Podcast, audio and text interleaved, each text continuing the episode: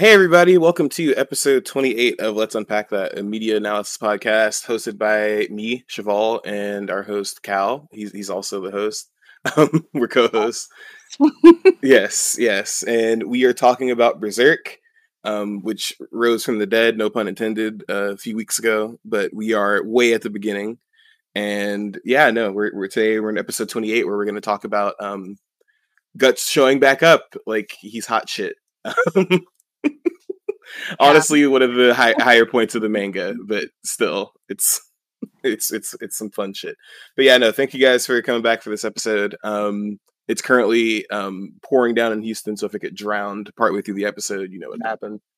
But um, yeah, no, we're happy to be back as usual on time this time. So yes, no, we're yes. we're like we're gonna do it. It's raining in Houston. Fall sounds like he's like literally in the middle of like Noah's flood or whatever. But um, swim. It's great.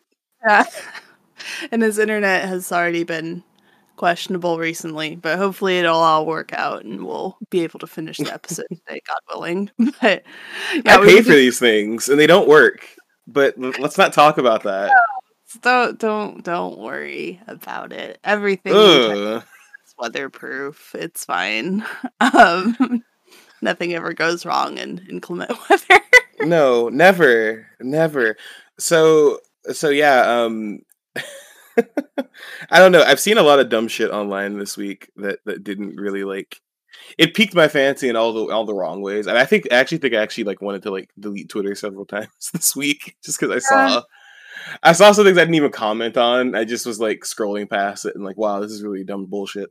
So um instead, I'm spending my time incredibly illegally, super duper legitimately downloading HBO Max shows that got deleted um, mm-hmm. before I could finish them because um, I don't I don't know exactly what happened. Basically, some rich people got together and said, "Let's mash all our shit together again, but we're going to get rid of half of our stuff." Yeah. So a lot of original cartoons are gone. Uh, Infinity Train got taken down. Close enough got taken down. I think Uncle Grandpa got taken down. Like, yeah. like even stuff that like is finished. Yeah, yeah. So, um, I, so I've been, I Oh, sorry. Downloading. I, oh, I've just I've just been downloading them from totally legal websites. That's all, just to make sure I can finish them. Yeah.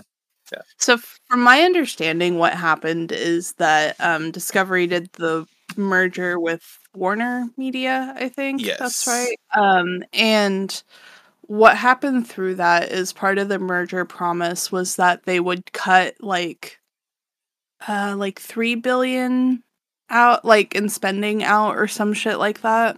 So part of what they did to do that was um they cut a lot of the cartoons where they were still having to pay animators like residuals on. Amazing. And so now those things like literally do not exist in like a consumable form anymore, like a legally consumable form anymore online. I think iTunes has picked up like a couple of them, so you can like technically get them there right now, but nobody. Yeah, sure, you can go like, buy them. How long that'll last?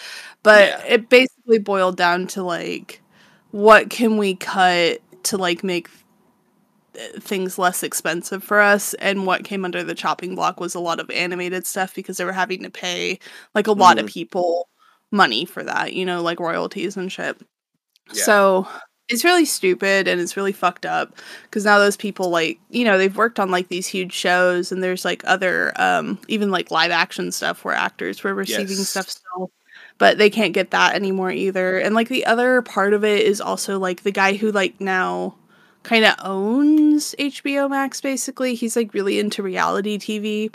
So I think he's about to like gear it heavily towards that and then like the discovery shit. Mm-hmm. So he's like gutting a lot of like the TV shows that are fictional stories and then all the cartoons and shit like that, which is so stupid because right. HBO Max is honestly a pretty decent platform. Dude, HBO Max has some of the best stuff I watched, I'd say recently. Um which is insane, right? Well, well it's not insane, but like it, considering how long the service has been around, it's like mm-hmm. the one of the only ones not putting out like bullshit right now, right? So right.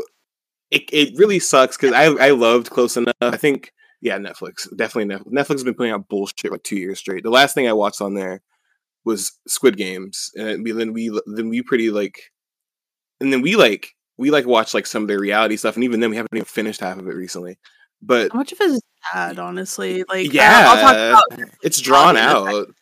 Yeah, you yeah. finish your thought. yeah, and, like that's the thing though. The the reality TV on HBO Max is so much better. It's all it's all funny and really good. Yeah. Like even the dumb shit like FBoy Island is the funniest shit I've watched because it, you can tell some of these shows they do whatever they want because they know they're going to HBO, so they just do goofy shit and they can get away with it. And I don't know, we're not going to get as much of that. Close enough was really funny. I I really fucked with that show. It was it was like I don't know, it was made by the same people who made regular show, but it was basically just like taking it. It was like their take on their adult life with all the weird supernatural shit involved too.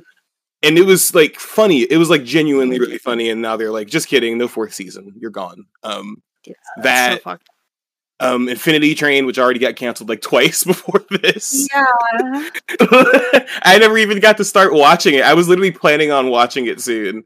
Um, now I can um, through a totally legal channel, but yeah, yeah, I, I just I don't know, man. I feel like it's just a, such a bad move because they're getting rid of some some scripted series yet. They just haven't told us which ones yet. Because um, Made for Love is hilarious and a good drama that was on there too. Hacks is so fucking good. I love that show. Um, and I hope that they keep it, but we don't know because we don't know what they're getting rid of yet. So yeah, this so I feel like the from what you described, it really impacts the animators a shit ton because yeah. like, I don't know, those guys already don't get paid shit at all. So like the least you can yeah. do is give them their royalties from stuff that they already made. Um, and you know, like like part of it is like some of these shows have like fought to get some put on something, right? Like mm-hmm. I mentioned Close Enough earlier. That show had been pitched to Adult Swim. It had been pitched to several places, and they just didn't take it right. until HBO Max came around. And they wrote like they said, okay, yeah, we'll do it, and then now it's just like, okay, we don't know if we'll get that again. Yeah, it's just gone. So yeah, man, I don't know. It's it's kind of fucked up, and I hope that these shows find another way because like a show I really like, Tuca and Birdie, eventually got renewed by Adult Swim, which yeah, is really good. new season. I yes, there are two new seasons. There's, oh, there's shit. season two and three. Behind, dude. yeah, dude. Yeah, dude. well, I mean, when a show gets canceled from a service you're used to watching it on, and then move somewhere else, and you don't know if you have that service, and then when you get the yeah. service, it's not right in front of your face. Yeah, you'll lose track of it, right? So yeah, I, I, don't know. It's it's very disappointing, but it also is just part of that conversation where like physical media is important, and that's why I'm still buying the Berserk stuff because I want to keep this. And even Haley was been wanting to buy like Real Housewives um, like box sets.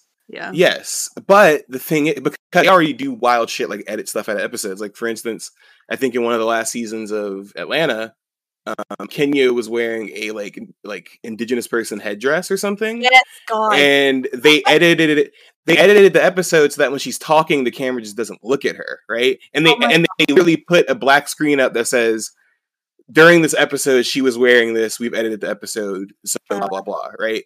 And here's the thing: one, Bravo, that doesn't fix anything. Like, yeah. let the bitch look stupid. I don't know what else to say. like just let her look dumb, just leave it in. And two, it's like, yeah, like it sucks to have all these things that passed around, but then they're edited like five minutes later, or right. they get stuff taken out. There's a there's an old SpongeBob episode, no, a newer SpongeBob episode that had a scene edited it out where they referenced the creepy pasta because they said it was too scary for the kids or whatever. So now to go find that original episode, you have to either watch it in Latin America where they don't give a fuck and they still have it in there, or you have to go download it online. Like, yeah. and it like all this to say, like, I feel like they're just pushing us more and more towards piracy, but yeah. also at the same time, like, if there's any physical media or like start start getting hard drives and shit, like, if there's anything you like want to keep in its current state, I feel like they're editing and like taking stuff off of services like rapidly now, right? So like mm-hmm. I don't know, it's it's almost ridiculous. And I and I remember like the first time I started seeing this happen was um back when I used to used to listen to like give a shit about Kanye West. Um, when he released The Life of Pablo, he edited the album like four or five times within a week. Like, oh my god, change change the levels, change the drums, added verses, like just over the course of like several weeks, like edited the digital version of the album. So there's like seven or eight versions of that album that just get passed around online because people like to hear the different versions, but. Mm-hmm. There's almost no way to like differentiate any of them, right? and he also did this with I think his album before that, Yeezus, where he reprinted the album and a bunch of shit was changed, but there was no like warning about it or anything. It wasn't like this is the second edition. So I feel like a lot of TV shows are doing that now, and I'm like, mm-hmm. I don't, I don't fuck with that. it's it's very I, weird. I think if you put something out there, you should just like say it with your whole chest, and like it should just be like you know like a testament to like mm, I'm not gonna do that again. Like maybe like putting a warning at the beginning if it's something like truly heinous. But that makes yes. me wonder like did they edit out like Luann's blackface thing where she uh at the Halloween party and oh, shit? Oh no, it's still in there. Um yeah, so so, sorry, that the No, yeah. That's the thing. Haley re-watches these things all the time, right? And, and like she remembers some shit. So she usually can tell if like there we will go back and watch some stuff where like something is censored all of a sudden or like in like an old season, like five or six seasons ago, like something that was there like two years ago is like censored now, or they had to go like take something out and like replace it with this scene. And like the way that there's no like there's no like patch notes, I guess, right? Like oh there's no like there's nobody like who's able to uh keep track of all of this. So it's just very like bizarre because then that's how you get people doing like um I don't like I don't like the term because it's just people making shit up because they forget things, but it's like the Mandela effect thing, right? Yeah, like yeah, I yeah. feel like we're gonna see like an actual version of that. they're just gonna start shifting shit around, and people will be like, "No, but I remember this," and people are like, "No, no, no." Uh, yeah, no. I think that I don't know that kind of shit bothers me so much because I'm just like, if you like, I don't know if you have created something that is genuinely harmful, there's no like erasing it is to an extent just like pretending it didn't happen. Yes. And that's why like I agree with like putting Confederate statues in museums and stuff and not having them like out in the public eye where they are like actively encouraging things, but like leaving them yeah. as like this is something fucked up that happened. We can't look away from it. We don't want to like I think like completely destroying it is not always the best course of action, even though there is a very long history in like destroying fascist symbols and stuff, you know. I think mm-hmm. there's merit in that too. But I don't know. Like that there's been so many conversations about like censorship recently and like with this kind of stuff that like hardly even matters, honestly. Like obviously like Kenya wearing a headdress and shit is fucked up and bad. Yeah. But because this is like 2020 I think. Yeah. When that was, yeah. Which, like, just for context, this is a very recent season of that show. Yeah. Like, yeah. I, I don't know. It just uh, with stuff like with minor stuff like that on TV shows, and I say minor because it's not something like. I don't know, like I said, like a statue or some shit like that that has been right, used as like right. a symbol of oppression. It's something fucked up and it's cultural appropriation, but like taking it out doesn't fix anything. It doesn't change anything. If right, anything, it takes away like highlighting how fucking stupid she is, like you said. You know? Yeah, it, and it, it's like it's like going back and acting like, oh, but we were we were we were better back then. Don't worry. Like we knew. Yeah, no, you were. And it's like, no, we no, you didn't. Like you didn't know better. Like this past editing through the first time. Like you guys yeah. showed this the first time. Don't do that. Because like it, it reminds me of um two shows I do like. Um, know, like I've been rewatching parts of them and like it's so funny that they've taken these episodes out. But it's like the blackface-ish episodes that are in uh, 30 Rock in Community, right? Oh, I think yeah. I've mentioned that on here before. Yeah. Like, there's one where Chang, I think they're playing D and D, and he just has like, like, like jet black. face paint on and um there's there's a few times where jenna and um 30 rock it, it does blackface right and yeah. my thing is is that like i feel like taking it out is like literally just trying to like it, it all it is is covering your ass because it has nothing to do yeah. with like like stand by like you said earlier stand by the content leave the stuff in there like stop especially if it made it through the first time right like that right. aired like that aired the first time and it aired for years don't years later go oh shit you guys don't like that let me take that away like that's the type of shit where i'm like yeah this is like like what is even the point of the art if we're not if we're gonna like, like imagine if we went back through berserk right and they like said and then this happened like you go to the page where um so where where, where Gut, Guts is sexually assaulted, and then it just like skips to the next morning or something, right? and you're like, uh. uh, okay, like not saying that like oh I want to see that, but like that was the original like that's the original story. Like you don't just like cut that out to sanitize it or something, right? And I've seen stuff where like okay, another thing that I think is really funny. I've been playing a lot of Isaac or whatever as I usually am, but there's a mod that I saw somebody make where they you can take out all the quote unquote offensive content, right? So you take all the poop out, you can take all the meme references out, Sorry. um all yeah it, it's i i'm like and i saw it and i'm like just play another game. Like like Yeah. go go play something else. Like what is the point of changing so much of something to like meet what is what is not really the standard? We're imagining it's the standard. Like you know it's it's just it's just all kinds of dumb shit. Or like you know um these are more recent examples. Oh my god this happened so much recently. No, it um. Lizzo and Beyonce having spaz in their lyrics and them like having to go like fucking like change their songs, which I did like I'm sitting here like what the fuck is going like I'm personally like okay I get where the people are coming from but I'm just like wait what's happening? Like they're they're going back and changing the whole song?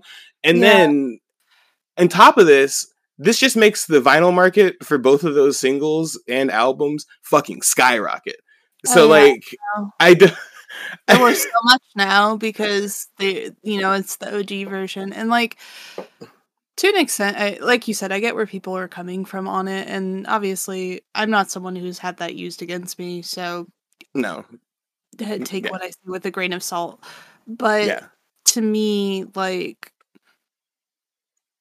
I don't know. I'm not like fully opposed to them taking it out just because it was a shitty thing, and it like reminds me of like Kesha kind of revisited something and uh, was like, ah, I didn't really get what that meant at the time, and I don't like that. oh yeah the Ste- Steven yeah yeah, yeah, yeah, and just like you know, holding yourself accountable for it. Like I think there's that versus like trying to cover stuff up, which I don't feel like exactly or Lizzo did. I want to make that clear. I don't feel like either of them did that. yeah yeah I I don't know. Like there's to me there's also just, you know, like we have so much conversation about like like words do mean things obviously, but like when someone's coming at you and is like don't say things like dumb or stupid or whatever and that's like the epitome of their activism, I guess. yeah Like yeah it that kind that's it's like an easy like way out in my opinion i don't know. Yeah, I like I don't have any problem with them removing the word, but like I think that it's very weird given how like a lot of old like I'm gonna I'm gonna you know what? I'm gonna go here.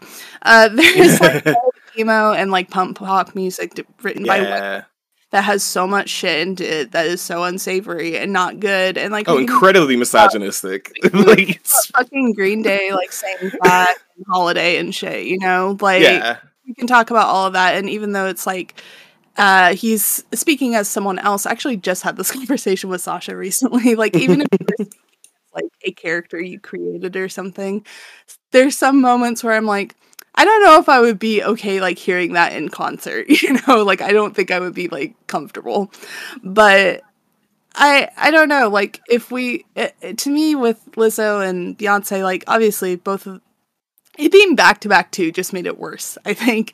Yeah. Um, but it's like they're both black women, and so of course they're thank you more accountability than these white men who wrote shit in like the fucking early two thousands. You know, like it's yeah there's just a dissonance and there's obviously like more criticism put on certain groups of people and that's that's kind of what sat wrong with me it wasn't Yeah. necessarily like calling them in on it it was how like weirdly like i don't know venomous it got so quickly and that's what bro always both changed in like a week yeah like, no. like it, It it, it, it was weird Yeah, I I don't know. That kind of backlash whenever I see it, I'm kind of like, oh, I kind of get it. And then I try to like think about the like context of which it in which it exists and I'm like I get it, but like I think we should like possibly consider the broader implications of what we are doing here and why we are doing it. So, yeah it just it just yeah. kind of boils down that to that for me. I am glad that like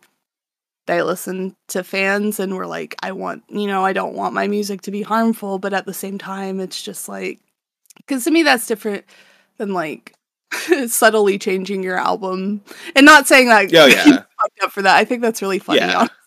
oh no, that shit's hilarious. I think that's one of the greatest things. I feel like it set a terrible trend, but I thought it was hilarious at the time. It really did. You're telling me that I was like, of course he did that. Also, it's fucking hilarious. But I think there's like a big difference in like erasing things or redoing things for, so you look better and like doing it because you want it to have a different impact. I think there's like those are two very different things. So yeah. I guess like your intent in changing it or omitting it, like why are you doing that? What is the purpose of it? Like was it harming people or like contributing to something? Like I think there's a lot of things you should ask when you are like censoring your own work or like moving through and editing things later on. So I don't know. Yeah. Yeah. There's a very big conversation around that, and people cannot have it most of the time because, as we have talked about many times, most people do not have critical thinking skills. So it just like no, no, people don't. people don't because I mean, yeah, there's a different context between Beyonce and uh, Lizzo did, and like white people who work on Thirty Rock and shit trying to cover their ass because they did yeah. blackface, and while like you, you got me, I still think it's funny. I don't think that they should like like my reason that I don't think that they should remove it is mm-hmm. like that's what you did like that's yeah. not this there's not a reason nobody called you in on this like somebody called you out and instead of saying anything about it being like yo we did that shit what do you like i can't change it sorry about it like i understand yeah. now going like, forward blah blah blah yeah, going for like I'm sorry, like sometimes that is the right thing to say about some mm-hmm. of these mm-hmm. things, right? Like I'm not saying that when it's like something you did last week. That's my favorite thing is when people say some about some shit they did like three days ago. It's like, yo, you, relax. But but like if somebody's bringing up Thirty Rock to Tina Fey or Community up to um Dan Harmon and them, fucking Dan Harmon, like. yeah, exactly. Then, like, why the fuck? I'm yeah. That's the thing. The Dan Harmon thing. I'm like, like I don't know. It's just it's just funny to me that like instead of just being like what a lot of comedians like to act like they like to do, standing by your shit and being like, yeah, I did that, whatever. Like even fucking Eddie Murphy one time was like, yo, I started one of my specials just saying faggot over and over, right? Like Oh, and he yeah. like said like, "Yo, that wasn't that's not cool." Like he's like my like, but he didn't go around ripping it around, ripping it down from streaming services and going, "Never, never watch this again." Like somebody asked him about it, and he was like, "Yeah, it's fucked up. Like I shouldn't have done that." Um, yeah, and it's still there. And I feel like you know, like like you said, like there's a difference between that and like you know quickly changing a word in a song that just came out because you don't want to alienate your audience, right? Like it is it is different. Yeah. It's just like it's just like I don't know. It's like at what point are we gonna like recognize what the difference is and not let people right. like take stuff down to cover their assholes? Like you know, yeah, somebody wearing a headdress. that's my big thing.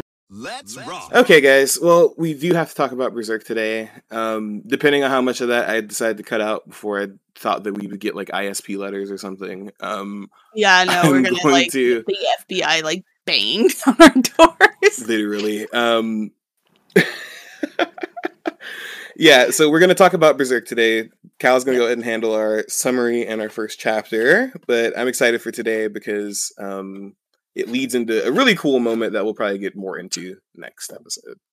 Hooray! We this is when shit starts happening. We say that like every episode, but there's always new shit that's happening. So, um, so yeah, last time we wrapped up some really unsavory stuff that involved uh, Charlotte and her dad. He attempted to molest her, and she managed to get him off of her. Um, we also um, had a whole scene where the Band of the Hawk was ambushed because of the king's like vendetta against Griffith for like daring to disparage his daughter's maidenhood.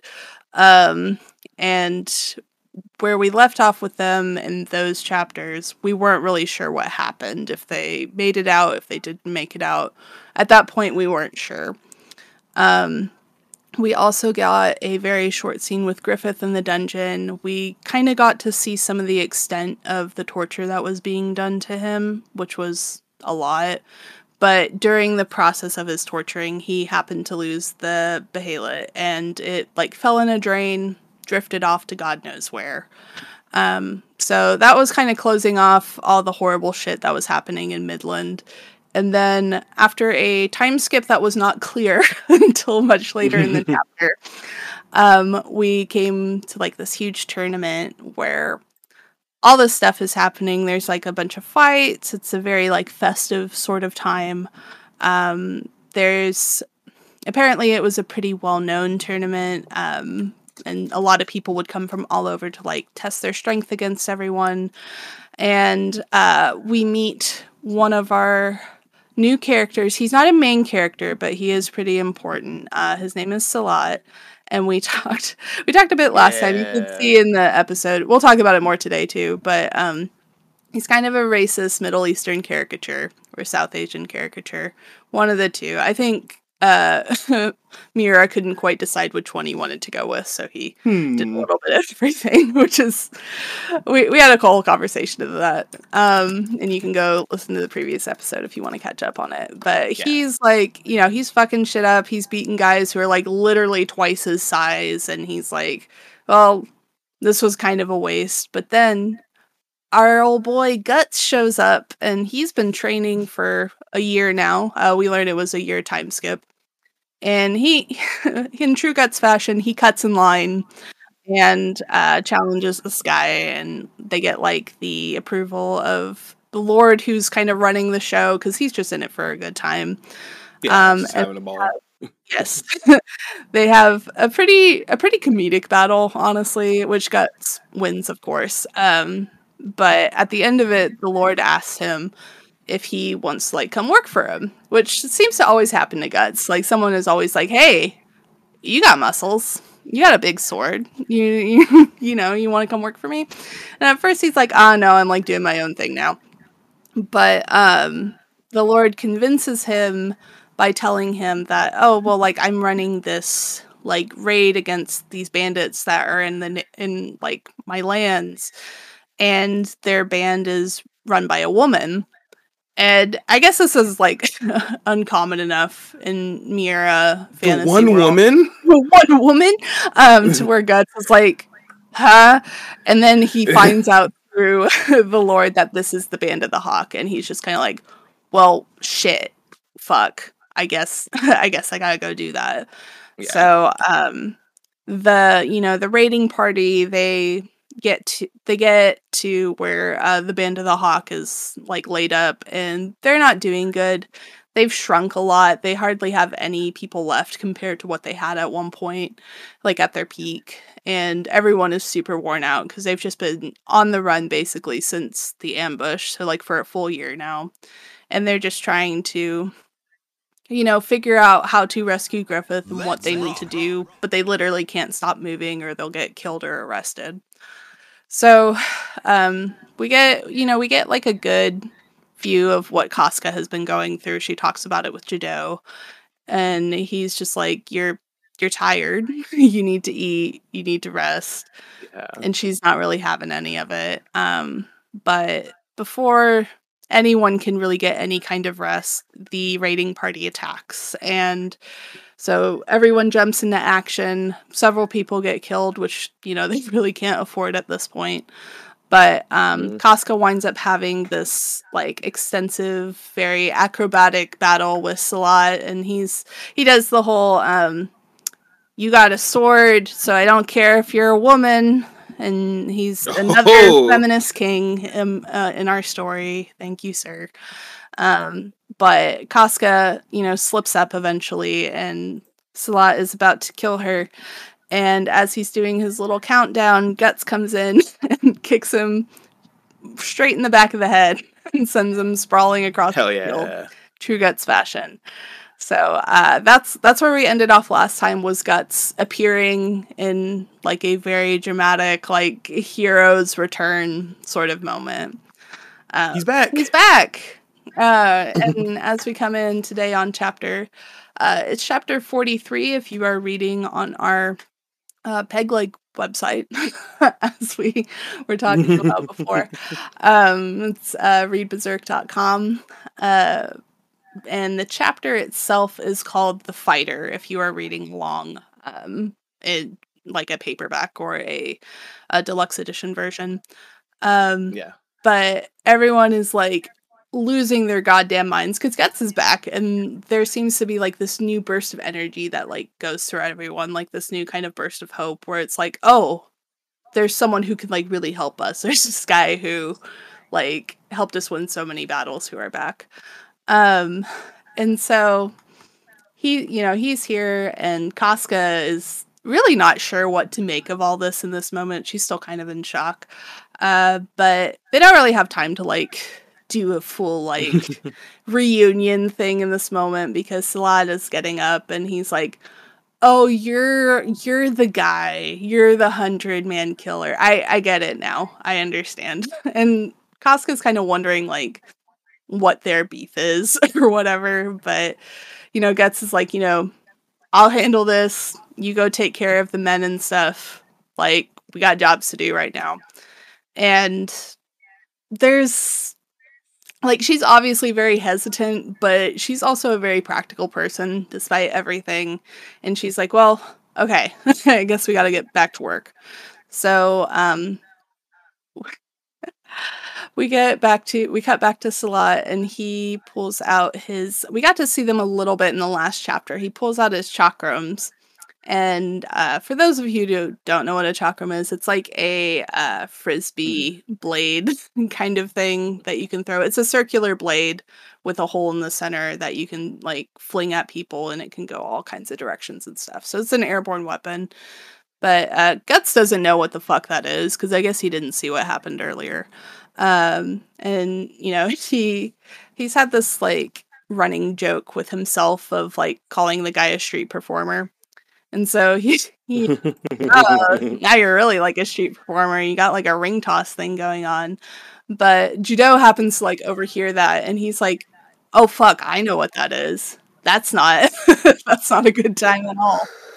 Um, so we get this whole scene with um Silat throwing them and they like spin off into the distance in like two different directions. And Guts is kind of confused because he expected them to come head on but um, they loop back around and right as like Judeau is warning him right as like they're about to like slice into him he have he manages to catch them like on his finger and on like the hilt of his sword and they just go like spinning everywhere and uh in the anime this is actually a very like almost disorienting scene just because of how like suddenly they stop when he catches them um, which is I'm sure it wasn't like the actual like how it was intended as well. But Silat's like impossible. Like you you stopped my secret weapon kind of moment. Um, and Guts like ah like I mean I, if there was more I would have probably had a problem with it. And he like he, he's not one to throw away the opportunity to try a new weapon, so he tries to toss him, and they just kind of go like pinging off to the sides, and we get this little gag panel of him like going like whoopsie, and they're like flying harmlessly off to the sides. But um, Silat's had enough of this shit, and he's like, okay, I'll give you more. Like I can do more than that. And he pulls out the coolest fucking weapon known to mankind. Yeah. Like this is like up to the point where I have read this is still like my favorite weapon in this manga. But um he pulls out these swords that are composed of like these very ribbon like blades. They're very thin, they're very long, and they're very, very sharp. Um and it's called an urumi. I don't know if it's called that actually or just in this, but um he pulls them out and he's like doing this whole monologue about like how good they are and how like just being very dramatic about the whole thing and gets like okay all right. Um but uh-huh. he's like okay. all right yeah we're fighting. Um so uh Silat attacks with the urumi and Guts kind of realizes in that moment like oh maybe I shouldn't have been like quite that flippant about the whole thing uh and he manages to dodge them because it's basically like several very thin blades coming at you very fast, and they're so flexible you can't quite tell where they're going. Um, he manages to dodge it, but it does like slice up his cape pretty good because, uh, of course, he's wearing his cape still. Slap. And Silat's very proud of himself. He's like, uh, I mean, like this is ten blades. I don't think you can dodge this shit. You're gonna get God eventually. And it has it has scratched guts up pretty good. Like he didn't manage to dodge all of it. There's still some wounds that are happening. Um and Judeau is like I this is like the kind of tricky shit that I deal with. I should help with this. And he starts to pull out like a throwing knife, but Casca's like, don't do that. Like, don't worry about him. Go take care of these units. And Judeau's like, I'm are, are you sure? And she's like, yeah, just go do this shit. And then as she's continuing her own fight, she's like, Guts is fine. He's got like that like weird look in his eye. He's gonna make out of it. He's gonna make it out okay. I'm trusting him in this moment to make it out okay. And um I'm not going to fully describe this fight scene, but I do recommend that you go and read it because it is one of my favorite fight scenes so far. It's insane. It's so good. it's also very good animated if you want to like look up the clip. It's just really it's just really dynamic and fun. Um, but you know, we got this huge like battle going on between Silat and Guts, which is mostly Guts dodging just these like blades that are like slashing at him and coming at him from all angles very quickly. And um, at one point, he dodges behind this one dude, and the blades happen to catch him. And when they're pulled away, it basically just like slices and dices him. Like he is dead on his feet. He like explodes in blood and just like falls to the ground. And Guts is kind of like, oh, I, I don't want that to happen to me. that's not great. Whoops. yeah. And, you know, so that's still on his like villain monologue shit. And he's like, I can't believe you've dodged these so long, but I'm going to fucking get you now. Um, and Guts has had enough of this. He doesn't put up with theatrics very well. So he stances up and pulls out his sword. And Silat's kind of like taken aback for a moment. He's like, oh, are you like gonna face me because you know you can't like you can't fight actually fight me and run away from it and he's like what the fuck are you gonna do from like all the way over there like crouch oh, down what are you doing like, what the fuck are you doing and then he's like you can't like stop it with your sword you should fucking know that and he happens to get a look of get a glimpse of like the look in guts's eye and he's like okay i don't think he's given up but I'm not going to give up like this opportunity that I have. So we get like a very cool panel of him like whipping the blades like around him in like a tornado and then he slashes out at Guts. And instead of going for any of the blades, Guts takes his huge like fucking surfboard sword and he creates this like huge gust of wind that knocks all the blades off course and they just kind of harmlessly flutter to the side because at the end of the day it's very thin metal and it doesn't hold up against that kind of thing um, which catches Silat off guard. He is like, "Oh shit, this has never happened to me before." But before he really has time to recover, Guts is rushing in to attack him, and in admittedly like some very quick thinking. Uh, he drops the urumi and he picks up his like three prong pronged blades that he used in the previous chapter, and he manages to block Guts's um, incoming smash strike, like his final his charge attack, whatever you want to call it. Um, and he gets out mostly unscathed, but Guts does manage to nick his forehead, and he also knocks off his turban, his scarf, whatever he has uh, wrapped around his head and his face, and we get like our first look of him. Um, and he's he's pissed as fuck. He's like, I don't like this. Um, but before he can like really get back into it with him, his men are like, uh, we we gotta go this is not ending well for us. like we need to. This is not it. this is not. we gotta leave. Now we were promised. We're not paid enough for this. We gotta go.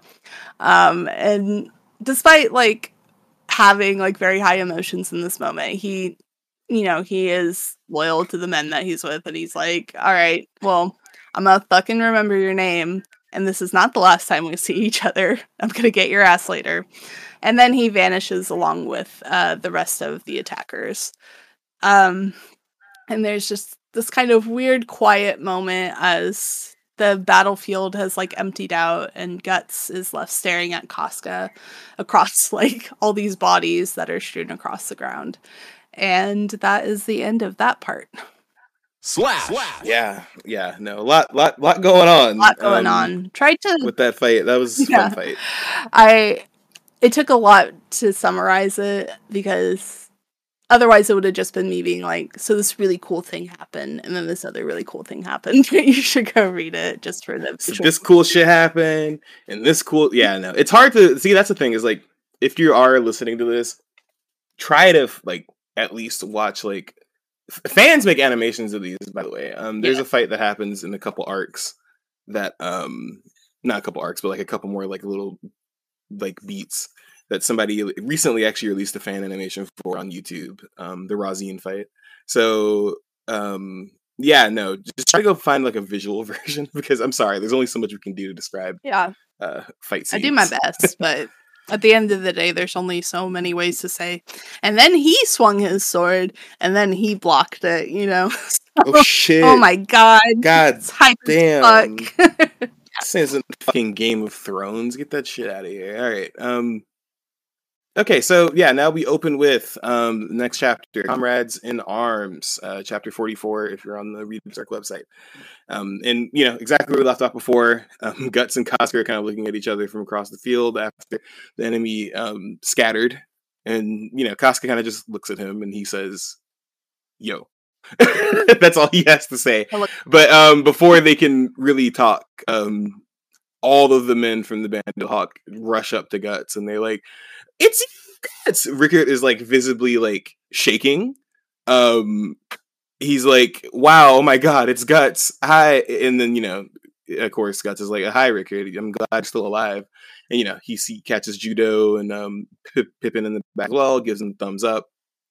Um, he also catches Corkus, kind of just avoiding him because you know it's Corkus. He's not really a gut fan or anything like that, you know. But you know, the my favorite part is that Gaston, who if you don't remember before, this guy kind of looks like Corkus, but he wanted to run his own clothing shop. He comes running up the guts and he's like, "Hey, I love you so much. I'm going to snot and cry all over you." And you know, of course, Guts is like, you know, he doesn't cry, but of course, he's like, "Whoa, these guys really missed me." And you know, as they're having their little reunion moment and snot and crying all over guts, uh, Casca pops up and is like, "We don't have time to stand around. The enemy will come back. We move while it's still dark."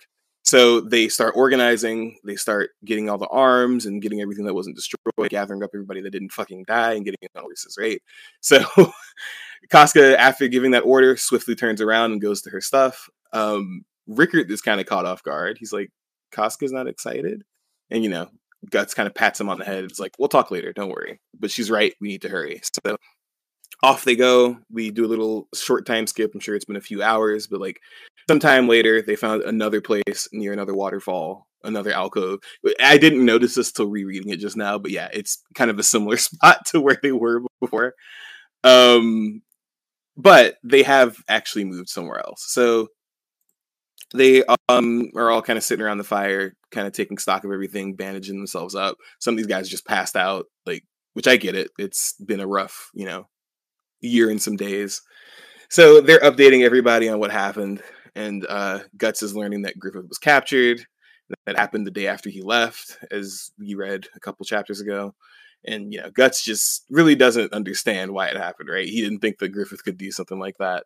And you know, Rickert just tells him how it is. He's like, "Yeah, he was really depressed after he left, and I think that he had to have done that over you." And you know, we kind of cut to a shot of Guts thinking back on the mo- last moment he saw Griffith, where Griffith was, you know, on his knees in the snow as you know Guts walked away from him. So it's just the back of his head, right? And you know, Guts just thinks about it for a second while staring at the fire. But while he's thinking about that, uh, our favorite hater has to has to come in and say something. Um, Corkus, who's like, you know, partway through, I'm sure is one of like the only like, you know, things of wine that's hanging around the Band of the Hawk. It's like, yeah, in one night, the glorious band of the Hawk, the mightiest military force in Midland, became a wanted band of thieves. It's enough to make me laugh. You know, like kind of saying it out loud, showing how fucking ridiculous this all sounds. but he's like, hey, but think about this, guys. Don't let it go to your head. The reason this happened to Griffith is not because of you. No chance, right? Doesn't offer another reason, doesn't say what else could have happened, but mostly out of denial is like, yeah, this didn't happen because of you, buddy. So, um, so you know, Judeau kind of keeps recapping stuff for him. He's like, yeah, in one year we've dropped to less than a fifth in number, so they've lost four fifths of their men. Um, some fell to the enemy, some left on their own. We can't even be called an army anymore. But still, it could have been worse. If Casca hadn't become our leader, by now, Bandit the Hawk without Griffith would have been scattered to the winds. The band itself wouldn't exist. So, you know, he he starts recapping exactly what happened after we saw uh, Casca get shot with all those arrows. She, we see, we actually do see a panel of her with like five or six arrows lodged in her. It's pretty, it's pretty sick, but also pretty um fucked up. But yeah, she was, she ended up leading the band out of that entire like you know barrage of arrows that killed a lot of their men. But even you know, with all the five arrows in her, she didn't lose any. She didn't like you know pass out or anything. She tried to make the Hawk survived, but you know, at the moment, their mission is to capture Griffith at the end of the day, right? So everything's gone well. She had to take over for the army. She had to do her thing, but she's doing it well, and they have a plan. And the reason they have the plan is because they slipped somebody into Wyndham to check on Griffith, and they know exactly where he is. So you know, but at the end of the day, like Judeau keeps telling him, we've been getting chased around.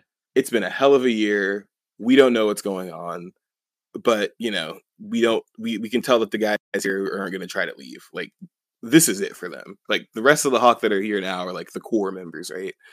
So you know the courage and willpower alone you know they aren't able to cut it but you know they have to save griffith. So this is like their last ditch effort is what it is right? Like they're gonna get griffith this is how the band of the hawk survives they can't get started again without him. So um you know Guts kind of takes all of this in. He's like, "Yeah, you guys haven't really changed much. Um, it's still the same spirit as when I came before. So, you guys have been good." And you know, before he can pass too much, you know, praise to them, Judeau's like, "Hey, I'm going to be nosy. On that note, what have you been doing this past year, right?" So, you know, they're kind of asking like, "Why didn't you come?" You know, of course, Rickert wonders, "Why didn't you come help before? Like, didn't people tell you we were fucked up?" But you know, Guts has an answer for that. I was in the mountains just swinging my sword. Um and that's all I was doing. I was just chopping down boulders. Um doing mountain training because, you know, I was on an island and you know, that's what I wanted to do. And they were everybody's kind of taking, you know, taking this in stride. They're like, "Yeah, that sounds like your thing." yeah, no, that, that that really sounds like something you would do. And Corkus walks away. He's like, "This is fucking stupid." So, you know, Judeau asked Guts what he actually wanted to ask him about the service. You know, he's like, Did you find anything? And Guts is like, You know, I don't really know, but I know I felt I found something. And I know that for me, you know, wielding this sword is really what makes me feel good. This is what makes me feel natural. And he holds his sword up. We get a nice shot of him, you know, pointing the sword with the moon up the very tip of it and you know, J- Judeau hears him out, Pippin hears him out, Rickert hears him out. They're all kind of like looking at him like he's a freak, but Judeau pipes up and says, "Well, you can say that with a straight face. And well done. anyway, you're coming back. You coming back is still proof we've got some luck, right?" So they accept him back as the Raider captain, but not before Corkus pops in and goes, "Hey, I'm not going to recognize him as the Raider captain." I don't know why Griffith did what he did, and I don't know why Guts did what he did, but he wasn't here when shit went down, and I'm not going to accept him because at right now he's basically a stranger as far as I'm concerned. And you know, everybody's like, "Ah, oh, come on, Corkus, what the hell?" But you know, actually, Guts is the first one to pipe up and say, "No, I get it. I wasn't here. Like, I'm not going to do that." And you know, they kind of just let him have it. But you know, before it gets a little too um, weird Gaston and the men come back over and they're like, "Hey, uh, how long are y'all going to talk about stuff? Let's go have a drink. We don't want to, you know, listen to you guys talk about, you know, war all day and how many of our friends have died." but Gaston comes up and he's like, "Hey, Gaston, what happened to your clothing shop?" And Gaston is like, "Well, I heard what was happening to the Hawks, and I had to come see what was going on." Right, so he wasn't even there during the ambush, and he came to find the Hawks to help them out. Right, and you know, he's like, "Yeah, same happened to you, right, Captain?" And you know, Guts is like, "Well, yeah, basically." um, so while they're having this little nice moment, Judeau decides to um, call Guts over. He's like, "Hey, by the way, I forgot to tell you about this part. Um, after she got shot with arrows, um, she was in a coma for like uh, Casca was in a coma for three days." Just casually mentions that, right? And that time she had a lot of nightmares, was calling out to Griffith, but he, she was also calling out to you. And you know, Guts is like, "Huh?" And as they're as they're talking about this, as Gaston and the men are like fist bumping and having fun, you know, Casca was looking at Guts, or so you know, he catches her doing so, and you know, she turns around after she sees that he saw her. But he sees her, stands up, and Judeau's like, you know, he's pushing herself harder than she looks, but you know, she was really there with us, and she's always been the one with too much on her shoulders. And there's nothing, but there's nothing we can do. But you can do something, you know. And Guts looks back at Casca kind of you know thinks about it and then a little bit of time passes and we see guts on top of a hill standing next to a tree as he's wont to do as some of his men are passed out drunk on the floor next to him. Late at night it's in the preacher's like early in the morning it's like dawn or something right? And while he's standing there Casca looks up behind him kind of stands next to the tree in a similar way and says come with me for a bit. And that's the end of comrade to arms and with that, I'll jump into our last chapter of the day, where we are greeted with a beautiful waterfall and our two protagonists walking um, in the chapter confession. So Casca pulls Gut over, presumably to have a heart heart to heart, or so he thinks. But while they're walking, without even facing him, she says, "Defend yourself." and Guts pauses. he's like, "Huh?" And he's like, "Wait, wait, wait, hold on. What's this all about?" And he's like, "We haven't said anything. Like, got to be kidding me. Like, we can't meet like this. And while he's, you know, trying to talk his way out of it, Casca whips his sword out and swings it right at Guts. No one of stopping, and he blocks it with his sword. And, you know, he kind of backs up, waves his hand. He's like, time out, time out, time out. Hold on, hold on, hold on. You tried to kill me. I don't know what's going on. And while he's still trying to talk his way through it, Casca's going for his neck again, right? So they go into a little bit of. Um, Guts doesn't pull his sword out. He like kind of like you know kicks Casca around. He moves around a bit, moves himself around, but he blocks the he blocks it with the hilt of the sword a few times. But the whole time he's like, "Really, leave me alone." And she's you know begging him like, "Draw your sword right now." And you know at the very last second he trips her and she falls. Right? He's like, "What the hell is wrong with you? Like you're really reckless. I don't know why you can't tell me anything. Like it's a little too much for you to try to kill me when I haven't seen you in a year." You know, as Casca's kind of gathering herself off the ground, she asks him, Why did you come back? It's your fault. You destroyed all of it. It's your fault. And she, you know, she jumps off the floor, takes her sword above her head, and like swings right at Guts, and they cross swords, right? Because Guts now Guts has his sword out. I think you can tell this is a little more serious than he was guessing. And you know, he's also taken aback by this because he's like, "It's my fault." And Casca's like, yes, everything. Griffith, the Hawk, everything. You messed it up. You know, while she's still swinging her sword at him, she's like, because you left us, you abandoned Griffith, and you know, this is this is basically a whole year of bullshit that she's taking out of him. So she's swinging, not even sort of trying to like hold it back, right? And finally, Guts catches her hand, and he's like, wait, wait, whoa, whoa, whoa, you can't be serious, right? The, Griffith would never leave because of me. That's not a thing. This is this is Griffith just doing Griffith stuff, right? It couldn't be. And in this moment, right, you can see that Casca is like realizing that Guts doesn't even like notice that you know what his connection was to Griffith. And you know, she kind of looks down and she's like, "You really are like a fool. You're really a fucking idiot, Guts." and with that, she um tries to tries to like she like knees him to get her sword out of the way and then like almost cuts him on the on the chin. And she says you know i thought i told you back then that someone who wants to accomplish something if it's grand endures that more than other people do. Going back into her you know explanation for why griffith does what he does you know how he makes himself strong when he's not supposed to all the burdens that he has you know the ideals and dreams aren't enough but at the end of the day guts is what made him weak and griffith was no good without him and in that moment, you know, Guts, you know, flashes back to that time that he was walking away from Griffith while he was kneeling in the cell. But, you know, as he's distracted, Casca actually manages to stab him and get through a piece of his armor. Um, she can't really believe it either, but Guts seems a little more calm about it. Um, she kind of is shaking while the sword's still in him, right? he starts to kind of pull it out with his hands, which is kind of funny because he's like cutting his hands while he's doing it. He's starting to like kind of pull it out. And Casca's like, you should have been able to dodge. Like, what's going on? Like, stop playing with me. Like, it's bleeding. That's that's that's that's enough. Please stop. And you know, while she's freaking out that she actually hurt him, um, you know, Guts is pulling the sword out, and he's like, "So, what else would you think I should have done, huh? I only did what Griffith wanted. What, what do you want me to do? You know, he's like just bleeding out where she stabbed him. He's kind of, you can tell he's kind of like, you know, out of it a little bit too. And he's like, I just my own thing. What else should I have done? And, you know, he's just asking her like over and over, like, what did you want me to do? Like, I, I thought that this was the example we were supposed to follow. And, you know, of course, Casca's just like overcome with emotion. She can't believe she actually stabbed him.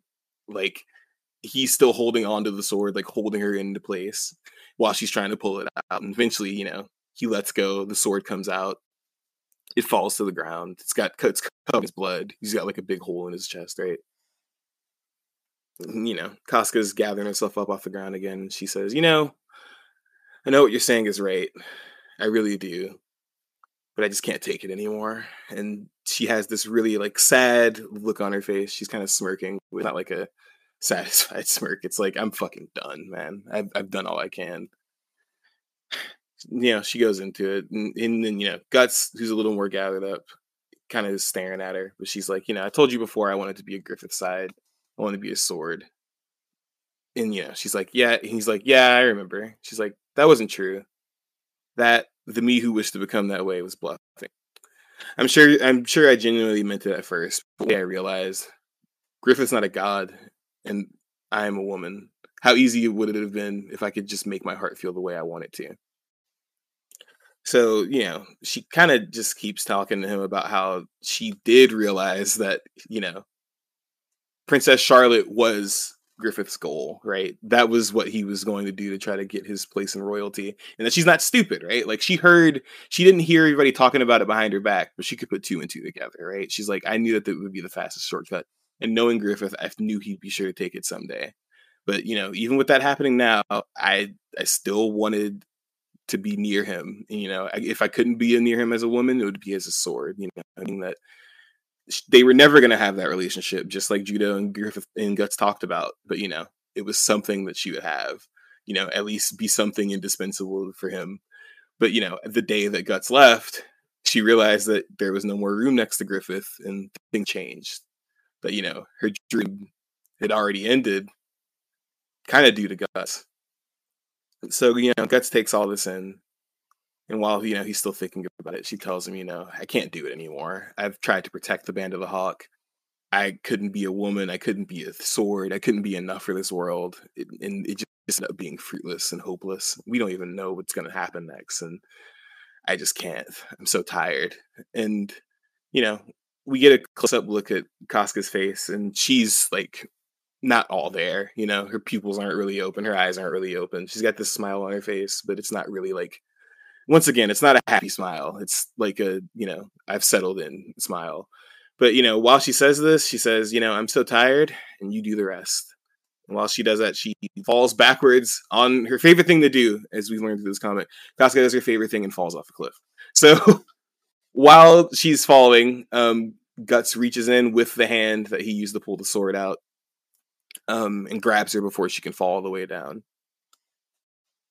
And, you know, she said, you know, as as he's pulling her up, he says that you know, there's one more thing she realized from that day is that even though she hated him, even though she wants to kill him, she, yeah, she doesn't. She doesn't finish the thought. She's just kind of like, even though I want to kill him, even though I hate him so much, you know, like dot dot dot ellipses, etc. etc. you know, and Guts goes back into the thing that he did when he, you know, fell with Casca down the cliff after he yanks her back onto the on onto safety, and he's like, "What the hell are you thinking? Don't you ever go near a cliff again? I can't be de- I can't deal with being dragged off two or three more times, right?" Kind of re- referring to the fact that, God damn it, why do you keep falling off of cliffs? You know, he's like, "You're always getting hurt, and you know, I, I can't I can't take it, right?" And you know, she kind of flips it back on him, holds his hand where he's kind of covering his wound, and she's like, "No, you're always getting hurt. It's always because of me. You're always bleeding. You're such a fool." and she you know headbutts him right in the middle of his chest, and he's kind of just sitting there like. I think he's just shocked to see this much mo- emotion from Casca, but also never had this conversation before, right? But he holds her as she, you know, rests her, ch- her head in the chest. He starts kissing her on her forehead. She starts kissing back, and then we see the two of them, you know, settle down onto the floor near the waterfall. And with that, we end uh, the chapter confession, and it seems these two have made up pretty nicely. Yay! and then that wasn't. That's how yeah. it ends. There's nothing else. Yeah, and this is where Berserk ends. Thank you all for coming to episode 28. Yeah. No, um, I yeah, will never so... stop making that joke. By the way, Slash. This would have been a, this would have been a, this would have been a great end. No, but yeah, I I do like this whole conversation at the end. Yeah, because this is the only way this could happen with these two, right? Like, oh yeah, they're soldiers, so she's got to you know try to kill him first, and then he's got to get stabbed, and like yeah, it's dramatic in all the ways it can only be with this series. And you know, of course, you know, Casca tries to kill herself. Like it's just I oh gosh. God. I remember when I was watching the anime first time she started backing up, I was like, why? why are you doing this right now? And like I kind of get it because like she's completely worn out and she has like not slept more than like 3 hours a day probably, if that by this point. And like Yeah you do dumb shit when you're tired, man. There sometimes there's just some stuff you do and you wake up and you're like so let's all pretend that didn't happen and I didn't do that because I'm normal again now. And that's kind of what I'm choosing to believe happened here other than yeah. Miura just being like, "Ah, the woman couldn't take it. She's going to throw herself off a cliff."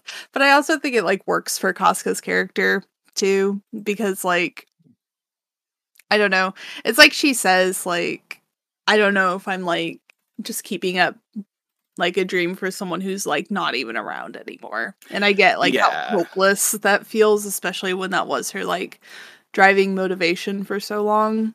So Yeah, no, that's what see, I'm I I think that what keeps it from being like the weak woman moment is the fact that like she she does like explain herself, right? Like yeah. she's like yo, you like took my role in a relationship that I wanted. Like, and it wasn't even the first role I wanted. I wanted to be his woman, but then I couldn't even have that. So I wanted to be his mercenary, and then you took that from me. Like it's yeah. like it's like you know, life's been be- beating her down, and then on top of that, she had to run the Hawks, even though the whole time she has no faith in it really. But the only thing keeping her going is Griffith, and even then, she won't really be able to have that. Like it's like if you've ever been suicidal before, right? It's like that cyclical thinking you start getting into where it's like, yeah, you know, like fuck this, this is no point. And then you, and then all of a sudden, like, yeah, how would it feel after a guy you haven't seen in a year who you cared a lot about just suddenly pops up again? Yeah, it's fucked up. Like, how else are you supposed to receive that, right? Because eh, another point to that is that even Guts knows, like, this is ridiculous, right? Like the him showing up, like when Corkus doesn't says like I'm not going to call you the Raider leader he doesn't even argue with him. He's like, "Yeah, you're right. I wasn't here." Um, yeah. He tries to. I think he was. He wanted to say that to Casca. I think, but you know the way the conversation went, it just didn't get around to it. But like, yeah. he obviously knows that he hasn't been here for the roughest shit, right? And he has been through some rough shit. So I feel like he kind of gets why they're like all like bonded together now, right? And like he's not a part of that as much. So I don't know. I feel like it kind of showed that Guts has grown since that last time, but you kind of see the childishness when like Casca is like, "Why the fuck did you leave?" And he's like, "Well, what else was I supposed to do?"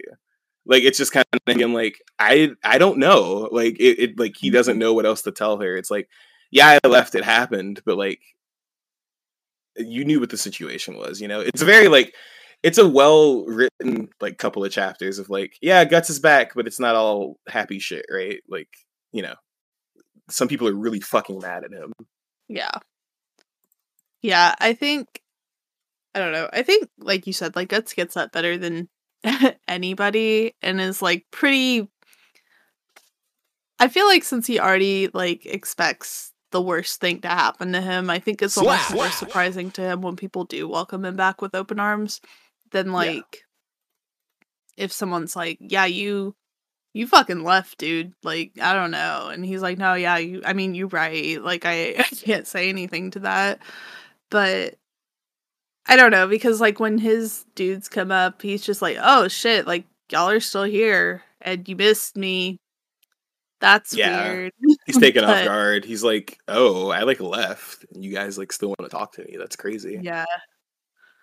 No, there's I don't know. There's so much with the reunion where like I feel like it's a very good character study just because like of how everybody reacts so differently to what's going yeah. on because it's obviously like a very big emotional situation, right? And then yeah.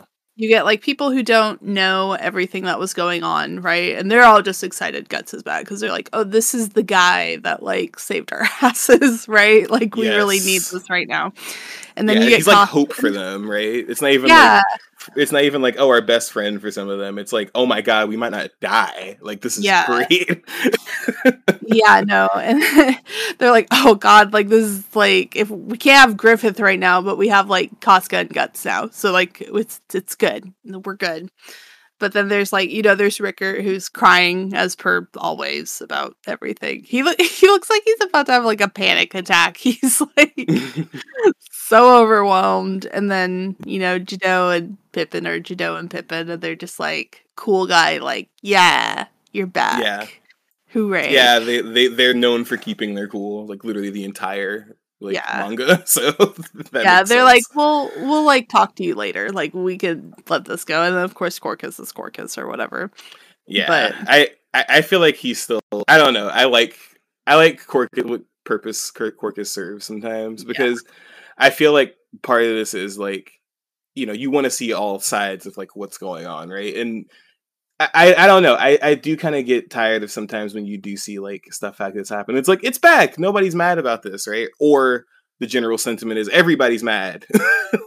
this is stupid. And it's and you know, I feel like Corkus being like his old drunk self, like just being like, yeah, whatever, fuck you. I don't care if you're back. Like, yeah, it, it's kind of like, yeah, not everybody's gonna forgive you, right? Like, not everybody's yeah. gonna be like, oh, this is great. The the big hero came back especially somebody who's jealous as Corkus, right? Like we already right. know Corkus has issues with guts, and then now you know he's going into full hater mode because because guts is back. So yeah, no, I I do like you said, like I appreciate Corkus honestly because it I don't know. Like I, I I feel like if everyone was just like happy, I'd be like surely there's like some people, but like I feel like a lot of those people would have left already, right? Like yeah. There's kind of like, oh, well, you know, like nobody's here who can help anymore, so why would I stay here kind of thing. Exactly. So there's just I don't know. I also cannot imagine like what it took for Casca to keep like her composure and just be like, all right, guys, we gotta like do this shit and get this done and like not immediately like accost guts like she probably wants to because yeah. I would want to, but that would a make her look bad and like in front of the men, right? And then B would just like not really serve any purpose in that moment. Um right. yeah, I don't know. I feel like also she like Judeau said even like she was put in this role. She didn't it's not fair to her that she's in this role but she yeah. is. And I think she takes that kind of thing like very seriously. Like like she does everything. Like Casca if she has a flaw but also like a strength, it is taking things very seriously all the time. Yeah. Yeah. And and I and I understand like where she's coming from with Gut. I think she's re- I think she's resentful towards both Guts and Griffith, right? Yeah. Like because I, who knows? Because she could have found Griffith the next day and start kicking his ass too. Because because like really, you're gonna throw all of this away for this guy? Like yeah. I understand where the resentment's coming from, but also you can tell what her true feelings are about them because when she stabs Guts, she's like, "Wait, you're supposed to dodge that." Like she's like, yeah. "Wait." You were that wasn't supposed to happen. Like you can tell it's just like her brain's not working. She's not thinking about the fact that she can kill him with this sword. It was like she it's almost like she saw him earlier and was like, I'm gonna kick his ass. And that's all she could think about. It's like, yeah, you put me through all this bullshit and then you come through and save the day. I'm going to beat the shit out of you. And you know, I, I feel like her the way that they like made her character change even since the last chapter we like saw her when mm-hmm. you know all the stuff was happening between her and you know guts and griffith like she's obviously like hardened a lot and we see some more of that but we see some more of that as like you know the band gets back together and everything but she's also like very tired like you said right? Like she's put it all together but it's almost like out of like obligation. Like it's right. like she, like she is forced into this role and she's not going to give up on it but if she happens to jump off a cliff y'all shouldn't be um surprised at all. Right. No i i don't know I wish she would kick Griffith's ass, like even in the state he's in. yes, like, no, like you fucking moron, you fucking idiot. Like yeah. you've obviously gotten like the shit beat out of you, so I'm not gonna do that. But like, good fucking god, I I don't know. It's yeah, yeah. It's it's a, it's a it's a rough time for her. I feel like she really got saddled with her like guts and Griffith's like bullshit, right? Like she got caught in the middle. Yes. And no. you know, it is intentional with like that's the thing is like I refuse to like believe that like that's not intentional with the writing, right? Like that's obviously what's happening is she got caught in this like struggle between them two. And like, you know, there's other little like little meta moments like when Guts is like, This you with this fucking cliff again? Like stop fainting off of cliffs. I can't take this shit anymore, right? Like yeah. it, it's obvious that like, you know, the point is that they are like playing tug of war with Casca and they don't even really know it, right? But they're all kind of playing tug of war with each other. yeah. so yeah, yeah. It's a very triangle sort of dynamic. Not not yeah. necessarily even a love triangle, just like yeah. There's always something happening that causes some tension. But yeah. I don't know. I feel like you know what I was kind of talking about earlier with Guts where he was like surprised at how happy everyone was. Like I the fact that he genuinely didn't realize how much he meant to Griffith was you kind of want to be like yeah, stupid, but also mm. you kind of see that like when he's thinking about leaving too because obviously he doesn't view himself as like an equal to Griffith, right? So how yeah. could he possibly like mean something to him significantly like that. Yeah. And like having everyone be like, yeah, Griffith was depressed because of you and you know, it's coming from Rickert, so he's kind of like yeah, that that sucks, I guess. But then later when he's fighting Casca and she's like, you know, it's your fault. Like Griffith fucked up because of you. And he's like fucking sweating and he looks like he's like about yeah. to have a breakdown and he's like, no, like it's it's Griffith. Like, why yeah. would you say that? Don't that, blame that's the, on me. yeah. It's almost like one of those moments where you can tell he's like thought this. He's like thought this in his head like so hard that like it was such a settled thought in his head that Griffith didn't care about him. Yeah. Because and it's been building ever since the moment he saw like you know him give his little speech to Charlotte. Yeah, like he saw Griffith do that. It's like he's been mold, he's been like spinning it over in his head, but he never talked to Griffith about it. Mm-hmm. And the only person he really did talk to about it with it was Casca and Judeau. Mm-hmm. Um, so yeah, I mean, it's just like a shock to him. He's like, no, it, this had to be like something else. It couldn't like even though they're telling him, yeah, it happened the day after you left.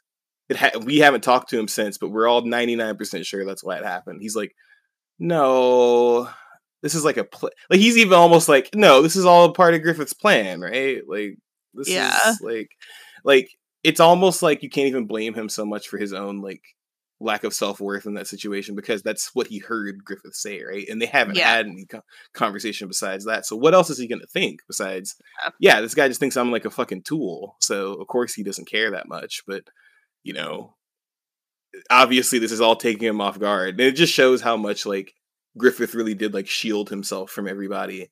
But yeah. it's also kind of Miura using this trope of like men aren't in tune with their emotions or know like what the fuck is going on because yeah. Casca's telling him like, yeah, dude, he fucking loved you. You were like his right hand man. That's exactly why he did it. And Guts is like, huh? Um, what? what? What do you mean? Yeah. And I mean, like you could you could argue that it's like, you know, him growing up without having any care or anything like that. So it's hard for him to fathom yeah. anyone actually like reciprocating that level of affection, you know, like like he is to an extent doing this like for Casca, but he is mainly like making himself stronger so that he can stand with and challenge Griffith and like be a friend in that way. That's the whole reason he left and to begin yeah. with. And so like to hear that his like departure impacted like and, and and like impacted everyone in a way he didn't even intend first of all but also finding out that it was because he was cared for in that way already i can't imagine like what that felt like but yeah. also he and griffith are horrible at communicating and it would have Terrible. never been communicated ever in any capacity so. right and that's the thing right like they could have and that's the thing is that we don't know how this could have gone, right? Because, like you said, I don't think that would have happened because the closest we ever got to that was Griffith being like, "Hey, you think I'm mean?" to, to Guts a few chapters ago, right? He's like, yeah. "Hey, he's like, am I that guy?" Like, I'm not a bad guy, am I? And then Guts just kind of being like, "I'm not gonna say yes or no." Yeah, so... I, I I'm not gonna answer that. Uh, but you wanted to be top dog, so he he literally goes like, "Bro, I am a murderer. You're asking the wrong person." Yeah, like I don't know what kind of moral scale we're working off of here, but like. I'm probably not the person to ask this shit. exactly. I, I don't know. It's it's it's just a good like you said it's a good character study with all these characters reuniting because i feel like even though it, yes the year that passed for us as readers it's been two chapters right? There wasn't really anything. And i feel like what i feel like another thing that's well done is that like they kind of tell us like you didn't need to see you didn't really need to see what happened. Like we can sum it up pretty well for you. Guts literally did nothing. He was swinging a sword in the mountains. We'll see where he was later. We do get more insight into exactly what he was doing right but he was swinging his sword, fucking around in the forest, right? And the rest of the band of the Hawk were dying from dysentery and shit. So, I mean, not really much to see besides that, right? Like, in what I respect about Berserk is this is literally where some shit like, and I know these are not the same type of manga, right? But like, this is some shit where um what's it called um naruto or some other m- manga would have made us read about that fucking year there would have been yeah. so much filler for no goddamn reason just to get to this moment which is another reason i respect it respects my time because other time skips happen and they're in less than a page because the reason the time skip happens is that they're like listen, we gotta age them up for some fucked up shit. Also, what happened doesn't really matter. So yeah. so so let's just let's get over it. So I do respect that, right? But I also respect that he does give it time to breathe. Like in these last few chapters, we've seen Casca like collapse from exhaustion, but at the same time, like turn around to her men and go, "We fucking got this," right? Like she's not showed any of this, like her crying or like like losing her shit to anybody, but probably like Judeau, right? Over the past year or so, and even then, only person she showed it to before that was Guts. Like nobody's ever seen her like this. So it's good to see, like, yeah, that's still exactly how she is. Because what did she do? She waited until everybody was drunk sleep the next morning and said, "Okay, it's emotion time. Let me go. let yeah. me go get guts and let me go beat his ass behind the behind the camp." yeah.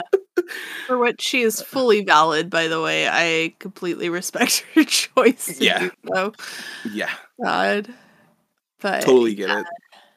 I don't know. There's I feel like these last few chapters have had like or these last few episodes we've done even have had like so much happen like emotionally in them. Mm-hmm. But like when you distill it down to like what it is, it's just very simple. Like they're complex feelings, but it's like very yeah. simple motivations with it.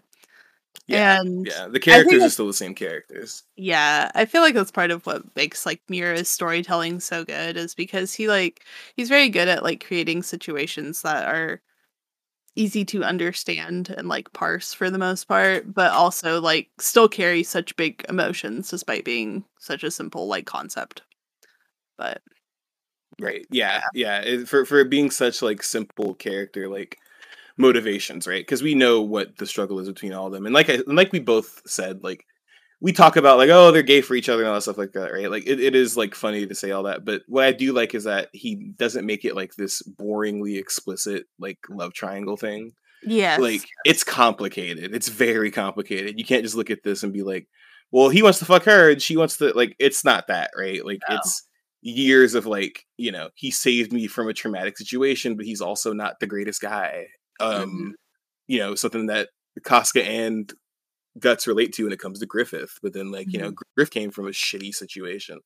And we do get more into, insight into that later, right? But yeah, it's it's all kinds of like complex emotions, but then they give you these simple characters to work with. So like whenever Guts is like taken aback by like he left because of you. Like he he abandoned us and made that mistake because of you. Like it makes sense but he doesn't believe that. He doesn't think any like you said, he doesn't think anybody cares about him. He didn't think Griffith cared about him. His own father figure didn't care about him. That's all he's been having nightmares about recently. Like, you know, it just makes it just everything just makes sense, right? And the kiss at the end of the chapter between Guts and Casca also just makes sense. It's not like oh yeah, no, know, it's not forced. tacked on romance. Yeah, exactly. It's like yeah, this makes sense because I I'm one of those who kind of hates that trope sometimes, where it's like the man and woman are fighting and then they start like fucking or whatever, right? Like mm. I usually don't like that trope because sometimes it's like unwarranted. But I feel like in the right. berserk world, like and especially because of where their relationship has been building the past like couple years, like this just makes like sense. And you know, and we and we go into detail later because there's like a sex scene. There's like a sex scene next chapter, right? And it's important because it's not just right. Uh, it's not just you know you're going ah yes my ocs get the fuck hell yeah i mean part of it is definitely because of that but it's also traumatic as fuck right like i'm scrolling through it now and i'm like ah yeah no this is not uh, not fun stuff and all of that is still based on stuff we already know about the characters none of this just comes out of nowhere we know no. that both of these guys aren't quick to have sex because you know look at their history. Like Guts was raped as a child. Um, Casca was sold into fucking child's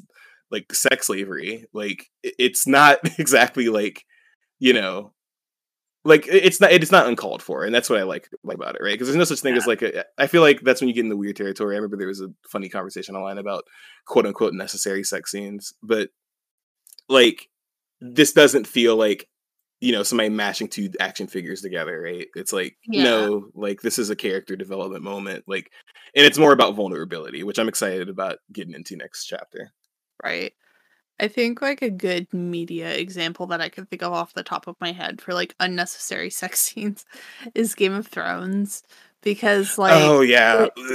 incessant like it's just like thrown in there like they're having a conversation that does not need to be happening while they are fucking and also doesn't make sense for them to be. yeah. and it's, it's, it's just it's so stupid and like i remember one scene I was like, this is dumb. And then I found out they added it in to have like an additional sex scene while it was happening. And I was like, why'd you do that? Like, you didn't even need to do all of that. And that's a lot of these, a lot of Game of Thrones too. It's crazy. No, it really is. It's probably like half of Game of Thrones, honestly.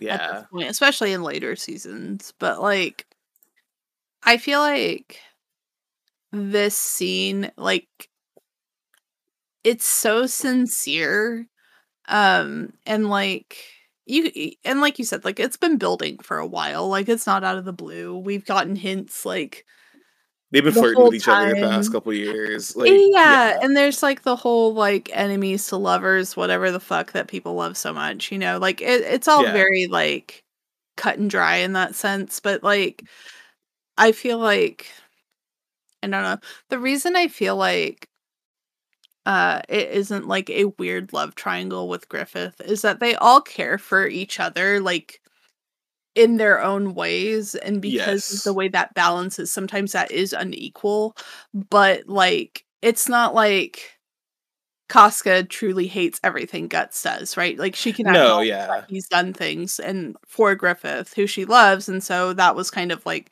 the gateway into her being like, okay, like I can accept guts in like this way. And even Yeah. though like Casca annoyed guts, he's like, well, she means a lot to Griffith and she does a lot for the Band of the Hawk. So like, you know, they there's like this slow building of mutual respect and having like Griffith who like does value both of them regardless what that actually means. Like he does value both of them. Yeah. So it's In his own special way. Yeah. the- like I I think Griffith's harder to like pin down because like we talked about, like he doesn't always view people as necessarily like people. Sometimes it's more of like a concept of a person and what they can do in that scenario. So I think like he probably ab- approaches like emotional needs that way too. But it's which is why it's so devastating when Guts leaves because like Griffith has never communicated that he's an important person to him, right? Like he's never like truly said that. He's just kind of like he's like, oh yeah, he knows I appreciate him and that I like value him. I like we, Right, we right. highlight each other, and he told me Yeah, that you know.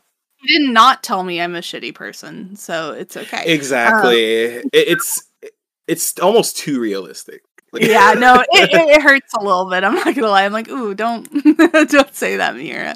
Um, but I don't know. Like, I think it's a re- it's honestly a really good example of how three very different types of trauma can affect people in very different Yeah. ways and like produce different outcomes. Because like at the core, it's like the same thing where it's like sexual assault, but they all came out of it very differently, and because of their upbringings, Yeah. like treated things very differently as they grew up and coped with it differently. So it's I don't know, it's just really interesting to see and also like with Guts having his no touchy kind of stuff, like him actually like hugging Casca on his own volition and kissing her is a really big step for him and a really Yeah. big thing. So it's a huge thing. We've never Yeah. we've never seen him like and that's the thing, right? Like this has kind of been like a background thing too, is like we see um the other guys in the band Hawk like go to the bars and like go try to pull women and shit like that. And we've never seen Guts do that. Like Yeah. that's just not a part of what he does. Like he's not intimate in that way, right? Which I think is like a good move on like that sort of development. Because it's good to have those things in there just to have the context of like no this isn't like a sexless comic. Like it's just like that's just not what our character is doing right now right, right. and which like, i feel like lends to like what is an unnecessary sex scene quote unquote right um with the game of thrones things i totally understand that because there are parts of game of thrones where there's exposition happening but like somebody's dick deep in somebody. So you have to like Yeah. watch the exposition. And like you said a lot of it is added in. A lot of it wasn't in the source material. It was just people being Yeah. horny. So um i i i don't understand when it's like because that's the thing as like just to be totally clear if i wanted to watch porn i'd watch porn right? Like it's it's it's just one of those things. I'd even watch one of the porns that's hilarious and is basically a movie with 20 minute acting scenes in between the 35 minute fucking scenes right? Like if that's what we wanted to do i would do that. So i, I think it is kind of weird when that happens which is not what we've seen with which, which is not what we've seen with berserk but there are mangas in certain genres that do that right? God. so yeah i don't i do like that it's like reserved for specific moments right? And you kind of see where Miura is leading with it with this one right? So and like you said like the development of the relationships makes sense because like you said it's not all like like Casca didn't fall in love with guts as soon as he came to the picture right? She fucking hated him. Oh yeah, she was like, And, "Fuck you." like she straight up, yeah straight up hated the guy. She had to fucking sleep next to him first night to keep his body warm. Like she fucking hated him. So now we've gone to that like something that was non-consensual like she didn't want to fucking do that Mm-hmm. to you know she's willingly sharing this with him and it's really sweet we'll talk about it next time like there's some Yeah. stuff that happens that's like really like well done on Miura's part very well but- done. yeah yeah so very excited for those next chapters but also really good to see um the character development as far as like guts and casca specifically like hmm just to see like that raw conversation with them where like neither one of them's like very certain about what's going on.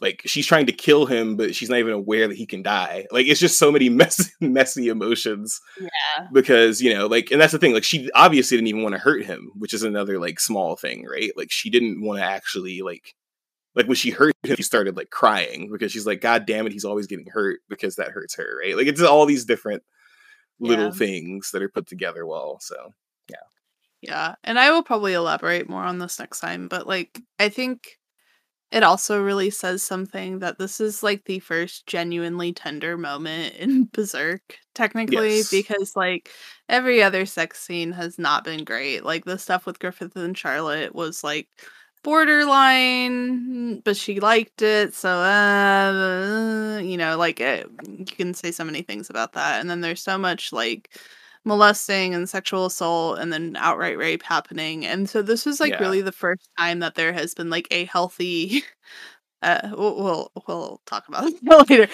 That there's yeah. a, a sex scene that is consensual but also like there's so much like reciprocity in it. So I don't know. I'm I'm I don't mind talking about it next time. I'm actually kind of looking forward to talking about it despite yeah our summary is probably just going to be like, and then this happened, and then we're going to talk about they had for a while, and then yeah. they had more sex. Um, so yeah, yeah. So yeah, no, very, very excited. But yeah, yeah, yeah.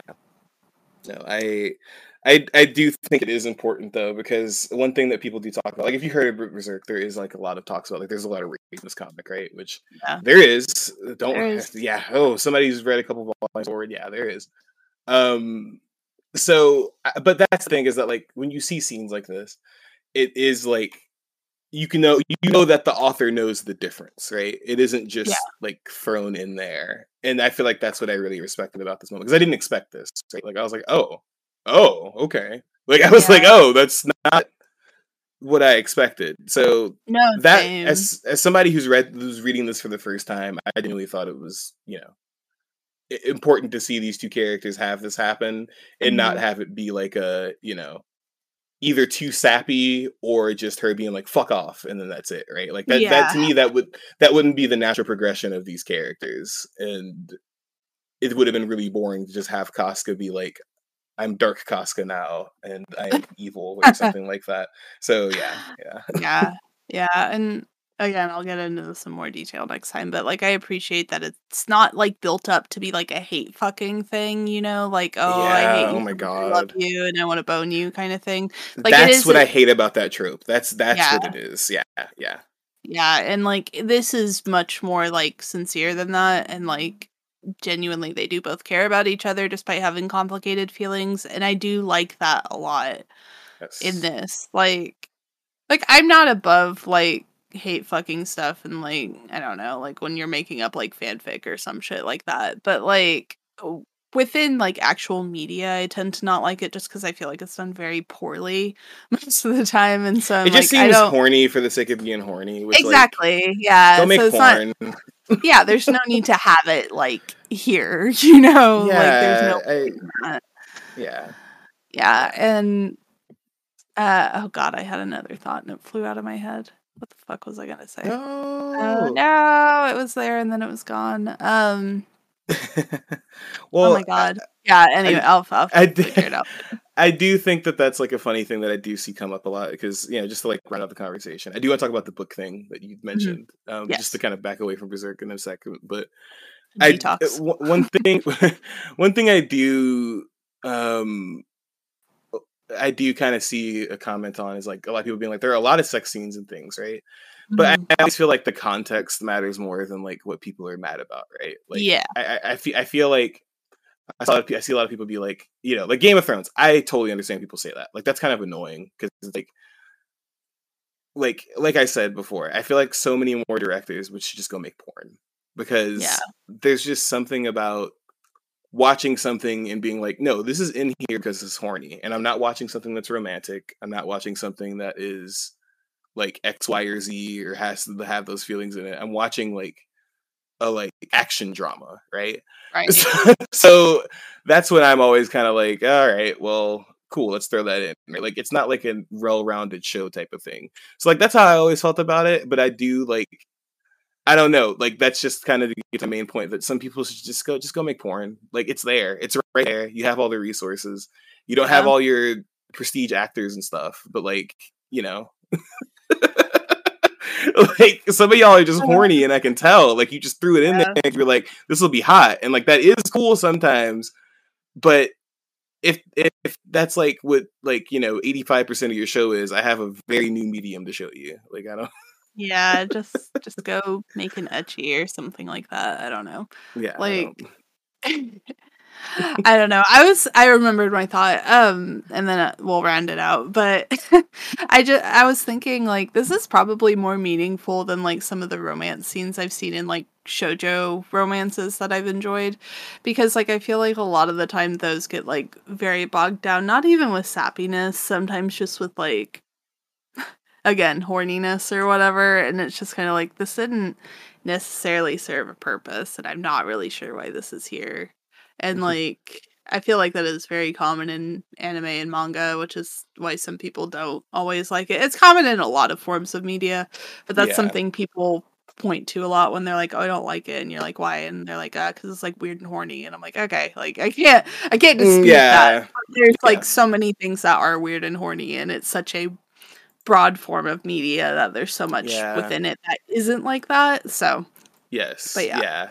It's like when somebody recommends like like when somebody says like, "Oh, read this Yuri," right? There are some people who hear that and they're like, "Oh, that's that's just porn." And it's Yeah. like, "Well, no, not exactly, right?"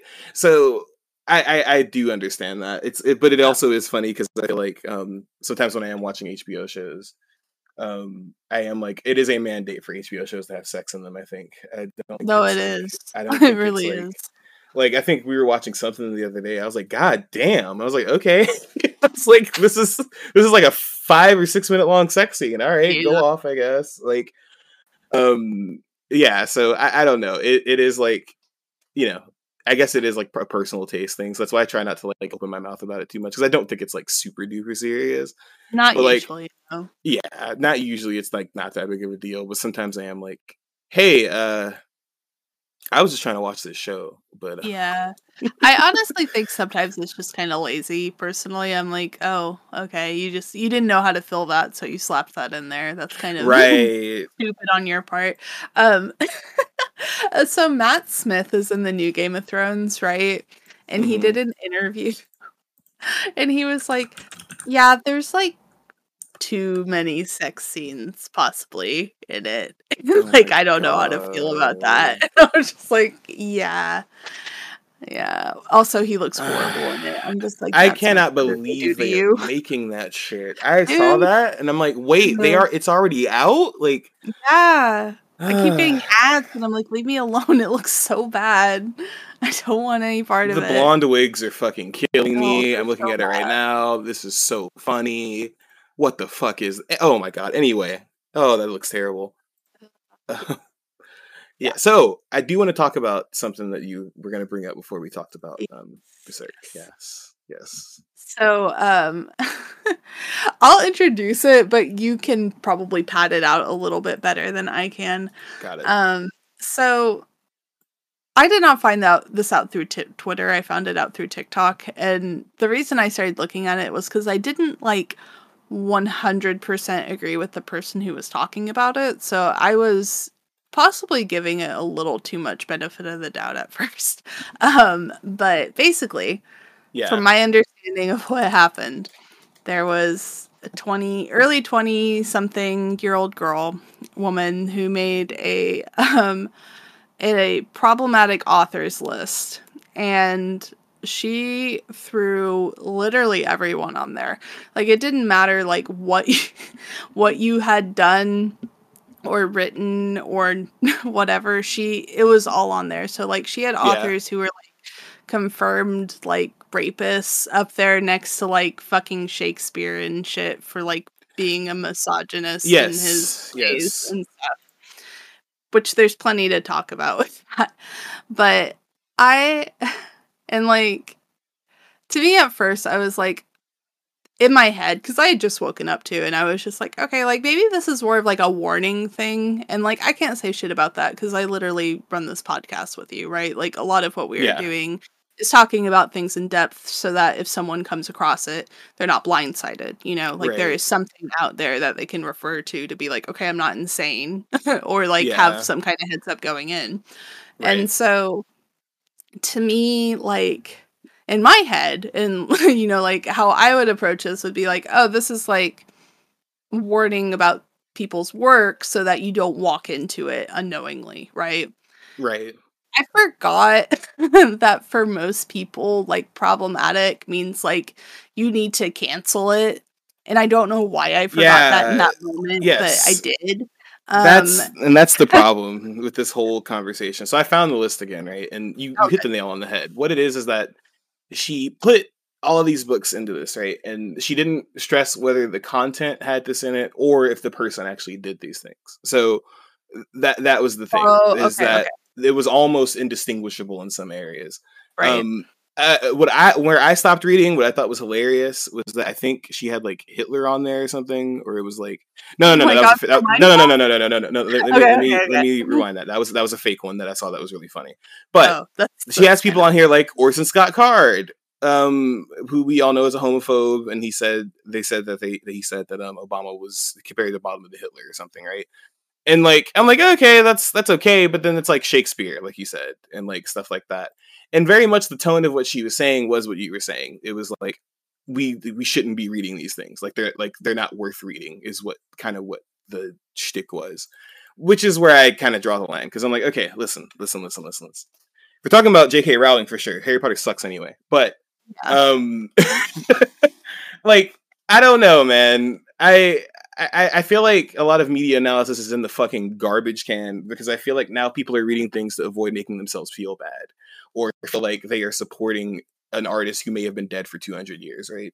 So mm a, a, lot of people, a lot of it was criticizing, like, like let me see if I can find it again because it's been deleted and it's kind of getting passed around as yeah. Like, I'm trying photos. to find screen caps right so, now. yeah, it, it's it's hard to find it, right? So, for instance, she had um, Roald Dahl on there, the guy who wrote the Charlie and the Chocolate Factory, because um, oh yeah, here it is. Um, this is that's the thing, and like I said, this is all indistinguishable for anything that happens in the book or anything that happens in the person's life. So this one they said racist, sexist, fat shaming, anti-Semitic, supports children abuse, and misogynistic about Charlie and the Chocolate Factory. Um, so this is the type of shit we're dealing with. We have Orson Scott Card um, writing some pretty right wing material inside of this book yeah. that I, I, I am a fan of. Like I am a fan of Ender's Game, but I'm not going to deny that the content is a very specific message to send in some areas, right? Yeah. Next to Charlie in the fucking char- chocolate factory.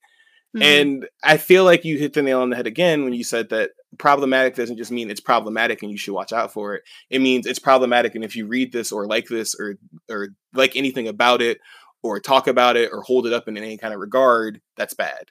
And I feel like that is fucking wild. That is a wild position to have on art, especially like yeah like I don't know, like eh, whatever happened to just being like, well, I didn't fuck with it because I had this this in it, right? Like you can say that for yourself, but I feel like there's a difference between putting in here ignoring teenage audiences and murderer, and then not specifying whether the artist was a murderer or the protagonist was a murderer and you didn't yeah. like it, like.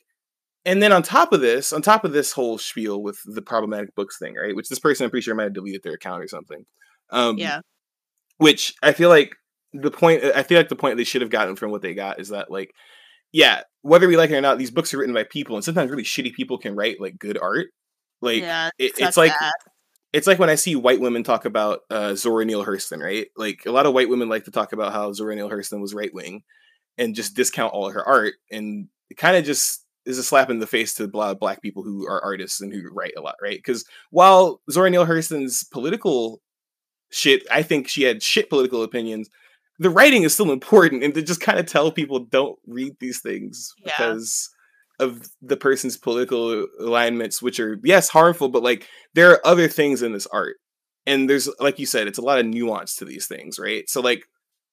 I think it's funny that you have the nuance there and then you throw it all out the window and then put ignores teenage audience next to a literal anti-Semite. Like it's yeah. it, it's it's really like fucking weird. Especially because like with some of these artists, some of it is like, yes, this content was in the book. And then some of it is this is something that came out like way later after the book came out or like they like got old and said some weird shit later on, right? Like it's like yeah. all these like none of this there's no context to it. And very much the reason that they say they didn't like it is like it has these things in it and it's fucked up. And it's like mm-hmm. okay, so leading into that, there's a video going around on Twitter of this woman criticizing Catcher in the Rye, right? Which I we all have our own opinions on the book, right? I think it's an important book for reasons. Not going to say that I like all the reasons, but there's a lot of nuance to the book, et cetera, et cetera, right? Um, never basi- it, so. basically, it okay. So I'm not gonna lie. Reading it as an adult now, you'll have a lot more. Um, I feel like you'll be able to understand where it's okay. coming from better. Yeah, because I feel like this person literally is just like uh Holden Caulfield's an asshole. He's a loser. He doesn't try hard enough. Blah blah blah blah blah. Mm-hmm. And which I think is a really lazy way to see a lot see the character because part of the book is also like, yes, he's an asshole, but he also went through trauma. But that doesn't make up for him being an asshole. Like that's kind of the point of the book, right? Right. And I feel like they just threw a lot out of that out of the window. Like mm-hmm. she's like, he's racist. He says this thing on this page, and it's really fucked up. And I don't like the character because so like just shitting on the whole book because they didn't like some things that were in the book. And that is right. where like I feel like a lot of media analysis and literary analysis is in the toilet because you'll have somebody turn on a show um, or turn on something and a word that will happen that maybe it's it can be something written by a gay person using a slur, written by a black person using a slur to get a point across, right? Mm-hmm. And because it happens, they don't like it. I've already right. seen it with a League of Their Own, the new version of it that's on Amazon. We started watching okay. it last night, right?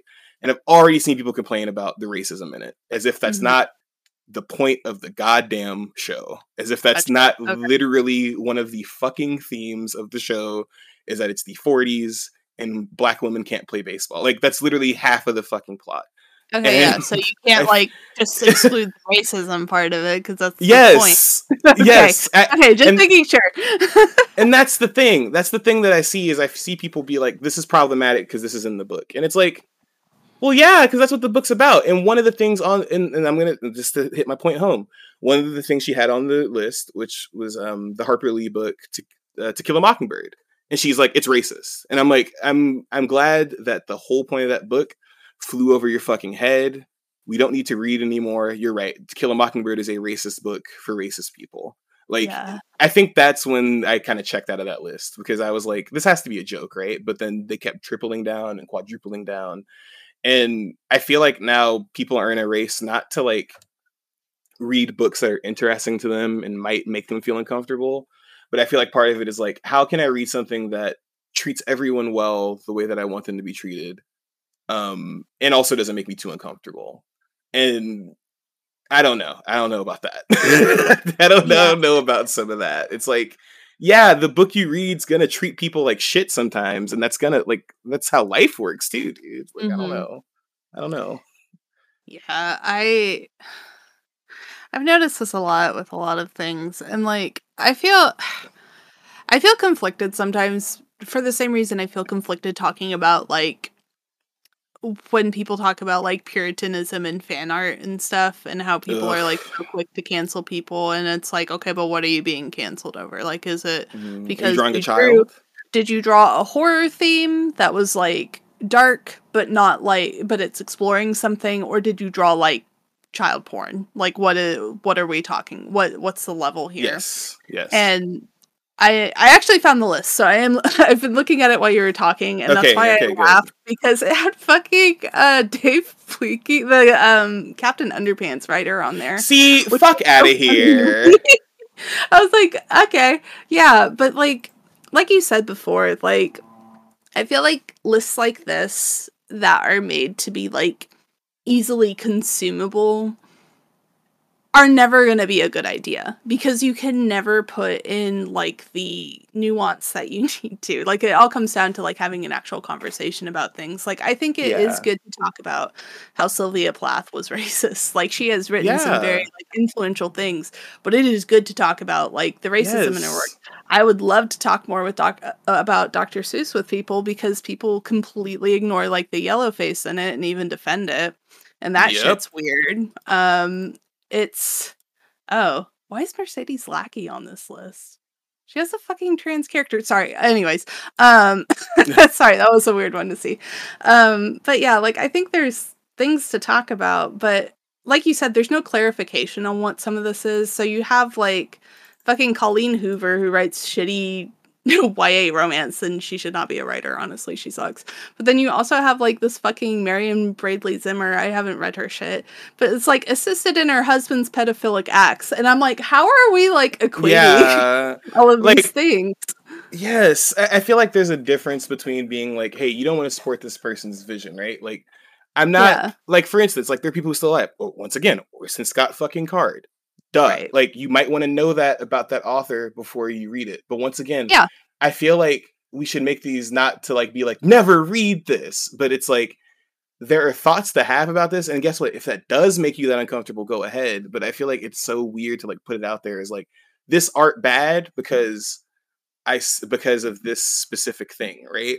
Because there are things like I don't know. I don't really see personally. I don't see the worth in reading like Mein Kampf, right? Like I don't really. I, I personally don't see myself reading that, right? Like I, I just don't have any fucking interest in that. But like there are so many books that, like you said, that we have to talk about the problematic parts of these authors. I talked about Zora yeah. Neale Hurston earlier. We have to mention that she's a conservative. You can't like hold up her, her her up as like this great black female writer without talking about she was a fucking conservative. So like right. It goes both ways, right? Like I get that, but at the same time, like we're throwing like I hate this phrase, but it's so relevant recently. Like you're throwing the baby out with the bathwater. Like it's like yeah, like is it really all that? Like you put fucking Charlie in the chocolate factory on there next to somebody who is a pedophile. Do you know yeah. where your standards are, or are we just like flying by the seat of our pants now. Like Yeah. And yeah. I think it's good to like talk about Roald Dahl's anti Semitism. Like there yes. is a lot oh, to be yeah. said about that. Yes. There's a lot to be said about that, especially with like the witches and shit. But like Yes. I feel like lists like this it's so reductive because I'm because I'm looking at it again. Mm. And sorry. I am so sorry. I just read the George R. R. Martin one. It's like has over 200 sex acts of sexual violence in his book series, and I don't know why that made me laugh, but it's yeah, I so don't. Stupid. It's kind of funny. It's like, damn, you went back and counted each one. That's yeah, kind of funny. and like, like all of them. But this makes me think like they're getting their information from someone else also. So they're like finding people's like recountings of things, or like ask people for like their opinions while they were ma- making this like list.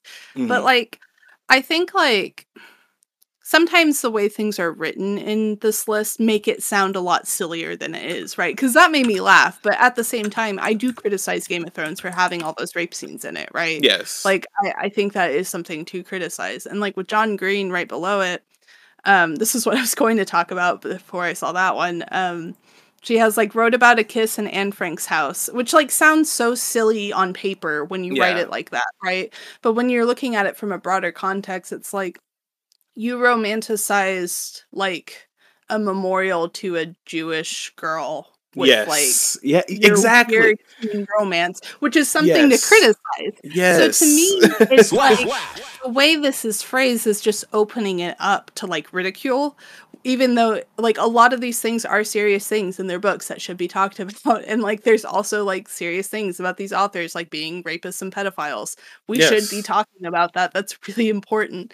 But when you group it all together like this and you reduce it down so you can fit it in a spreadsheet like that yes that's the problem. it's, it's so weird because like there's stuff you can say about Anne Rice and in my in my opinion this is not what's wrong with Anne Rice what she has here also because she has attacked people's reviews and spoken defense of a racist. What we should be talking about with Anne Rice is how one of her was, fucking vampires was a plantation owner. Like, yes, let's talk about that. that. The first thing, and the fir- and also, what the fuck does the first part have to do with anything? Who gives a shit if she says anything about anybody's review? Like, like, and that's the thing, right? Like, and it's not lost on me that the reason this got so much pile on is because a black woman tweeted it out, right? Like, it's not lost on me that that's why it ah, okay. happened. I and, didn't know that part.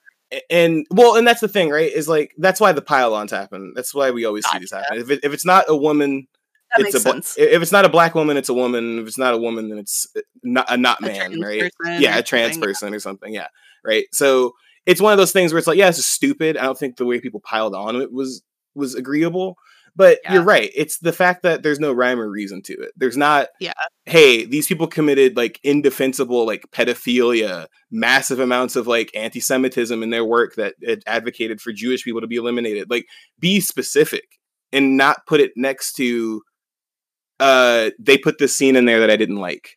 Like, it's like, yeah. it's like, and also like, once again, if this is like a personal thing, that she would have like made for herself, that's fine.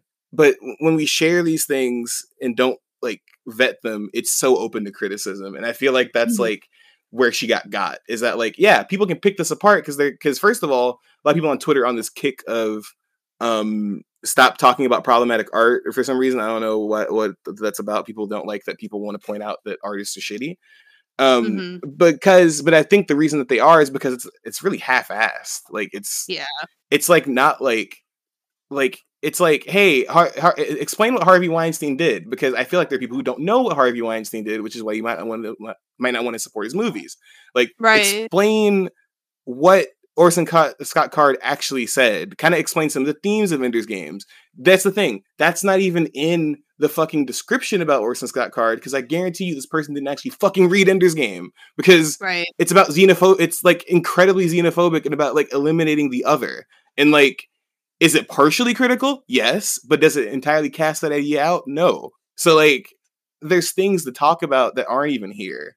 And I feel like yeah. that's where it is is like to more to my point, a lot of it's reductive now. A lot a lot of stuff mm-hmm. is very like how can I simply say something is bad?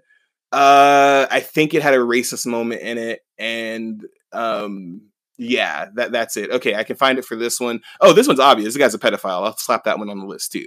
Like, yeah. it's it's just like so like, like some of this is so misplaced and yes, yes yeah and also like there's no rhyme or reason about like which of these authors are still alive like right. a lot of them are still alive and like none of that is like specified either because i'm not gonna lie yeah a lot of shakespeare stuff is kind of like i think a lot of shit is kind of fucking wild in a lot of ways yeah, no, we all know is. that now it's fucking insane but at the same time like no like it is like a good like place to like learn some writing techniques or like learn like what the fuck people are referring to because mm-hmm. a lot of writing now requires reference of old shit yeah. so like telling people not to read the classics because you know the classics were problematic is fucked up because that's kind of under the assumption that i'm gonna like the classic like nobody's saying you have to like these books yeah, either. Like that, I feel like that's the important part.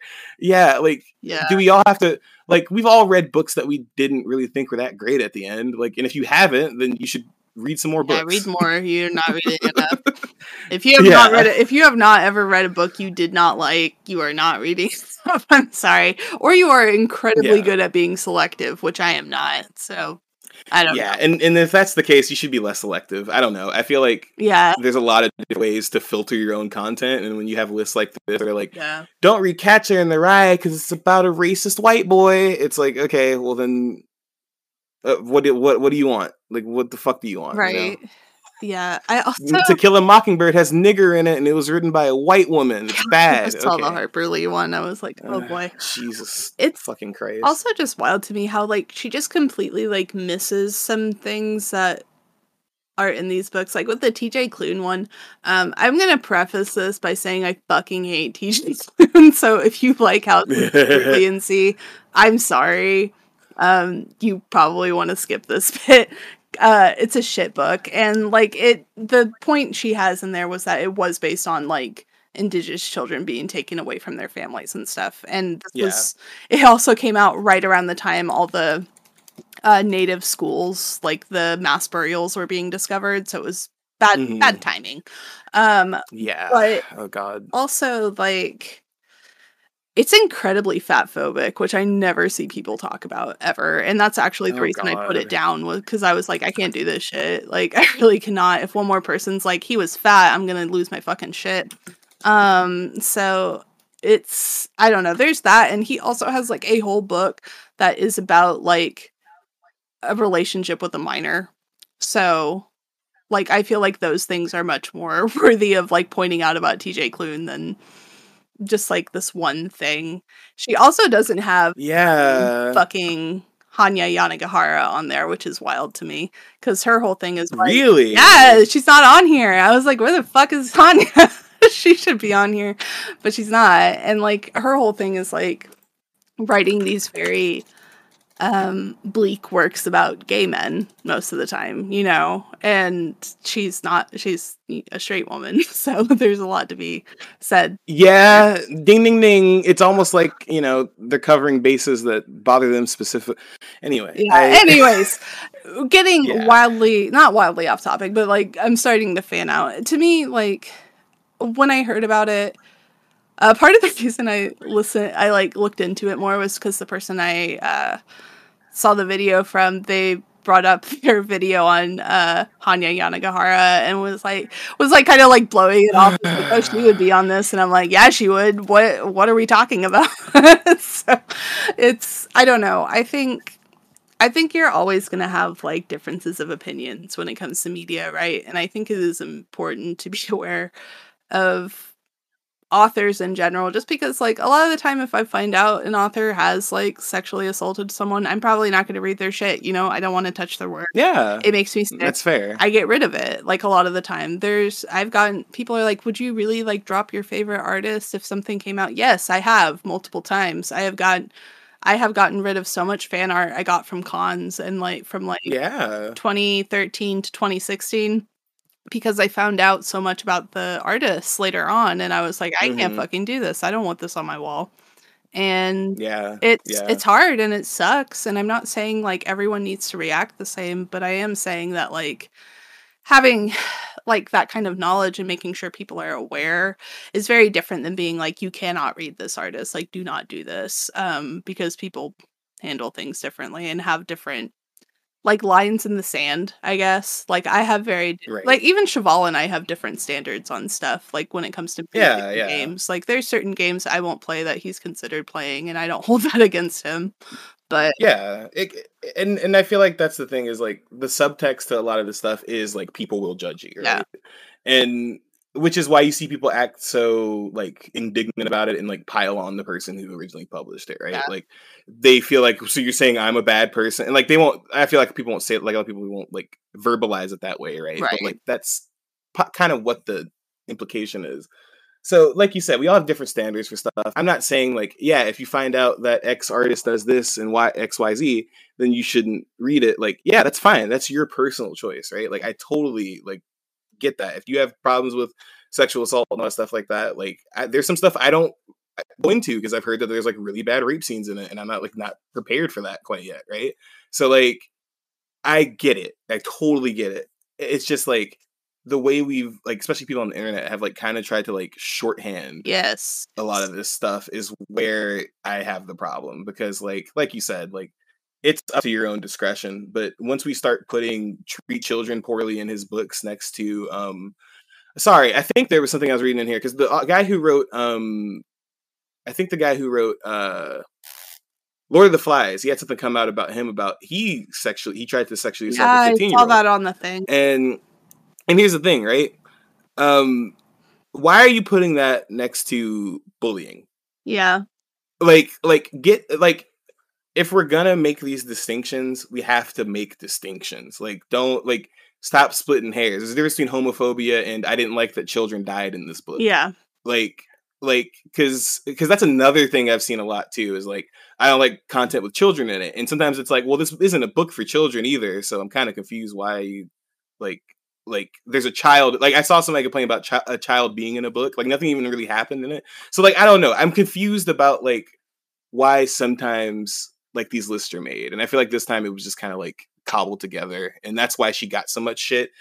So I don't know, because that's the thing is there's nothing wrong with like filtering your own content. You yeah. can feel free to do that, but like going on this wide sweep and saying all these artists suck because um, this guy is racist and this one thing happened in this book and they're all the same. It's all grouped together. Yeah. Like slash. slash. Oh man. Yeah. Man. Well, yeah so with that said thank thank thank y'all for um listening to us talk about media because i feel like it is important to just remember like i don't know sometimes when you see the content warnings i feel like our point isn't you know don't read this it's like if you have an issue with this like know where to skip mm-hmm. know maybe to skip out on this one or you know jump to a certain point maybe just listen to us talk about it it's not to be like bad. This is bad. You can't read this. It's bad. Yeah. Because don't worry, I'll tell you if it's bad. No, yeah, I will too. Both yeah. of us do not mince words on like media we dislike. We will tell you if we think something is bad. Yeah, yeah. There's some there's some stuff coming up in this comic that oh, um oh boy. I have I have very specific thoughts about how ham fisted it is, especially when we have such wonderfully done stuff like what happens next episode. Yeah. So. we've talked about this before, but once again, that is what drives me absolutely crazy about Miura's stuff is that sometimes he is so delicate about the way he handles things. And then other times it's just like he just takes a sledgehammer to his plot. And I'm like, what the fuck are you doing? what is happening? Yeah. It's almost like when he was writing, he's like, something bad needs to happen. Nah. And he has like a he has like a dartboard on the wall that has like rape, child abuse slash murder with like rape with a question mark next to it. Yeah. And then Are like you- body horror. But the bo- the body horror one is like a sliver, yeah. and the other two take up the rest of the board. Yeah, that's that's what his board is. And yeah, no. Yeah, no, it really does feel like that sometimes. It's like whenever he he can't like quite come up with something, he kind of panics for a second and he's like, "Wait, I got it." Uh, sexual abuse. Let's go. uh, child abuse. This time they were beat. Okay, cool. We're off to the races. Yeah, we got it. I got a backstory. We're going. so, God. Yeah, it's God. Uh, God. We'll get into that more soon. But uh, thank yeah. you guys for once again tuning into um, talking about Berserk, but mostly talking about uh, something in media. it means a lot to both of us.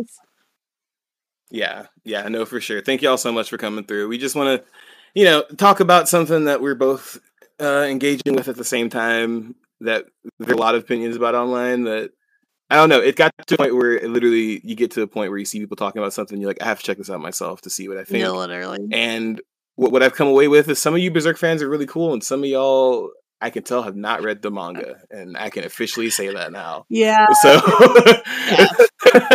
I am. Um, I, I told Chevall this, but the other day I was at the um I was at a Japanese oh, grocery oh store with my wife and I was looking at some like snacks in the aisle and they pointed they like got my attention. They're like, That guy over there has a berserk shirt on. Why don't you go say hi to him? And I was like, Absolutely not. I do not know what. I am getting into. I'm not opening myself to that. Also it's weird. I don't like accosting people when they're shopping. But she, and they were yeah. joking. They they knew I wasn't going to, but just God, sometimes yes. you really just don't know what you're getting into until someone opens their mouth about Berserk, and you're just like, ah, you do not know what you're talking about. I, I got, uh, I got it. Or oh, you're fucking. You take everything literally. You're fucking crazy. Yeah. Like yeah, it. Yeah. Or you yeah. ignore like the broader context of the story because uh, I don't know. You have a rape sword go boom. Yeah, yeah. The the the rape fet. I don't know. Yeah, there's a lot of there's a lot of that. Community. But also, it comes with Berserk since it's been around for a while. Yeah, it it is older, so yeah. a lot of fans, yeah. a lot of bad opinions. It comes with the fans. Um, it's always going to happen. It just um, sometimes but, you get what you get, and that's what you get with Berserk. Sometimes.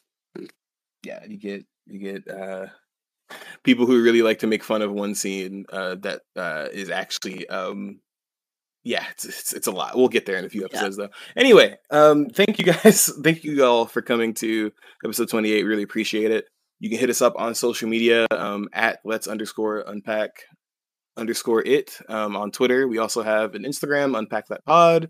We also have a Gmail. We're unpacking it at gmail.com. Um, so go ahead and email us there, see what we're up to, um, get to know us but yeah, no, we're really excited to get into probably this is like we're towards the end of like a gigantic arc in Berserk. So, you know, we're I'm really excited we're reaching this milestone. But um with that said, thank you guys for sticking with us for a full year. If you've been here since then, it's it, I think it's now when this episode will come out.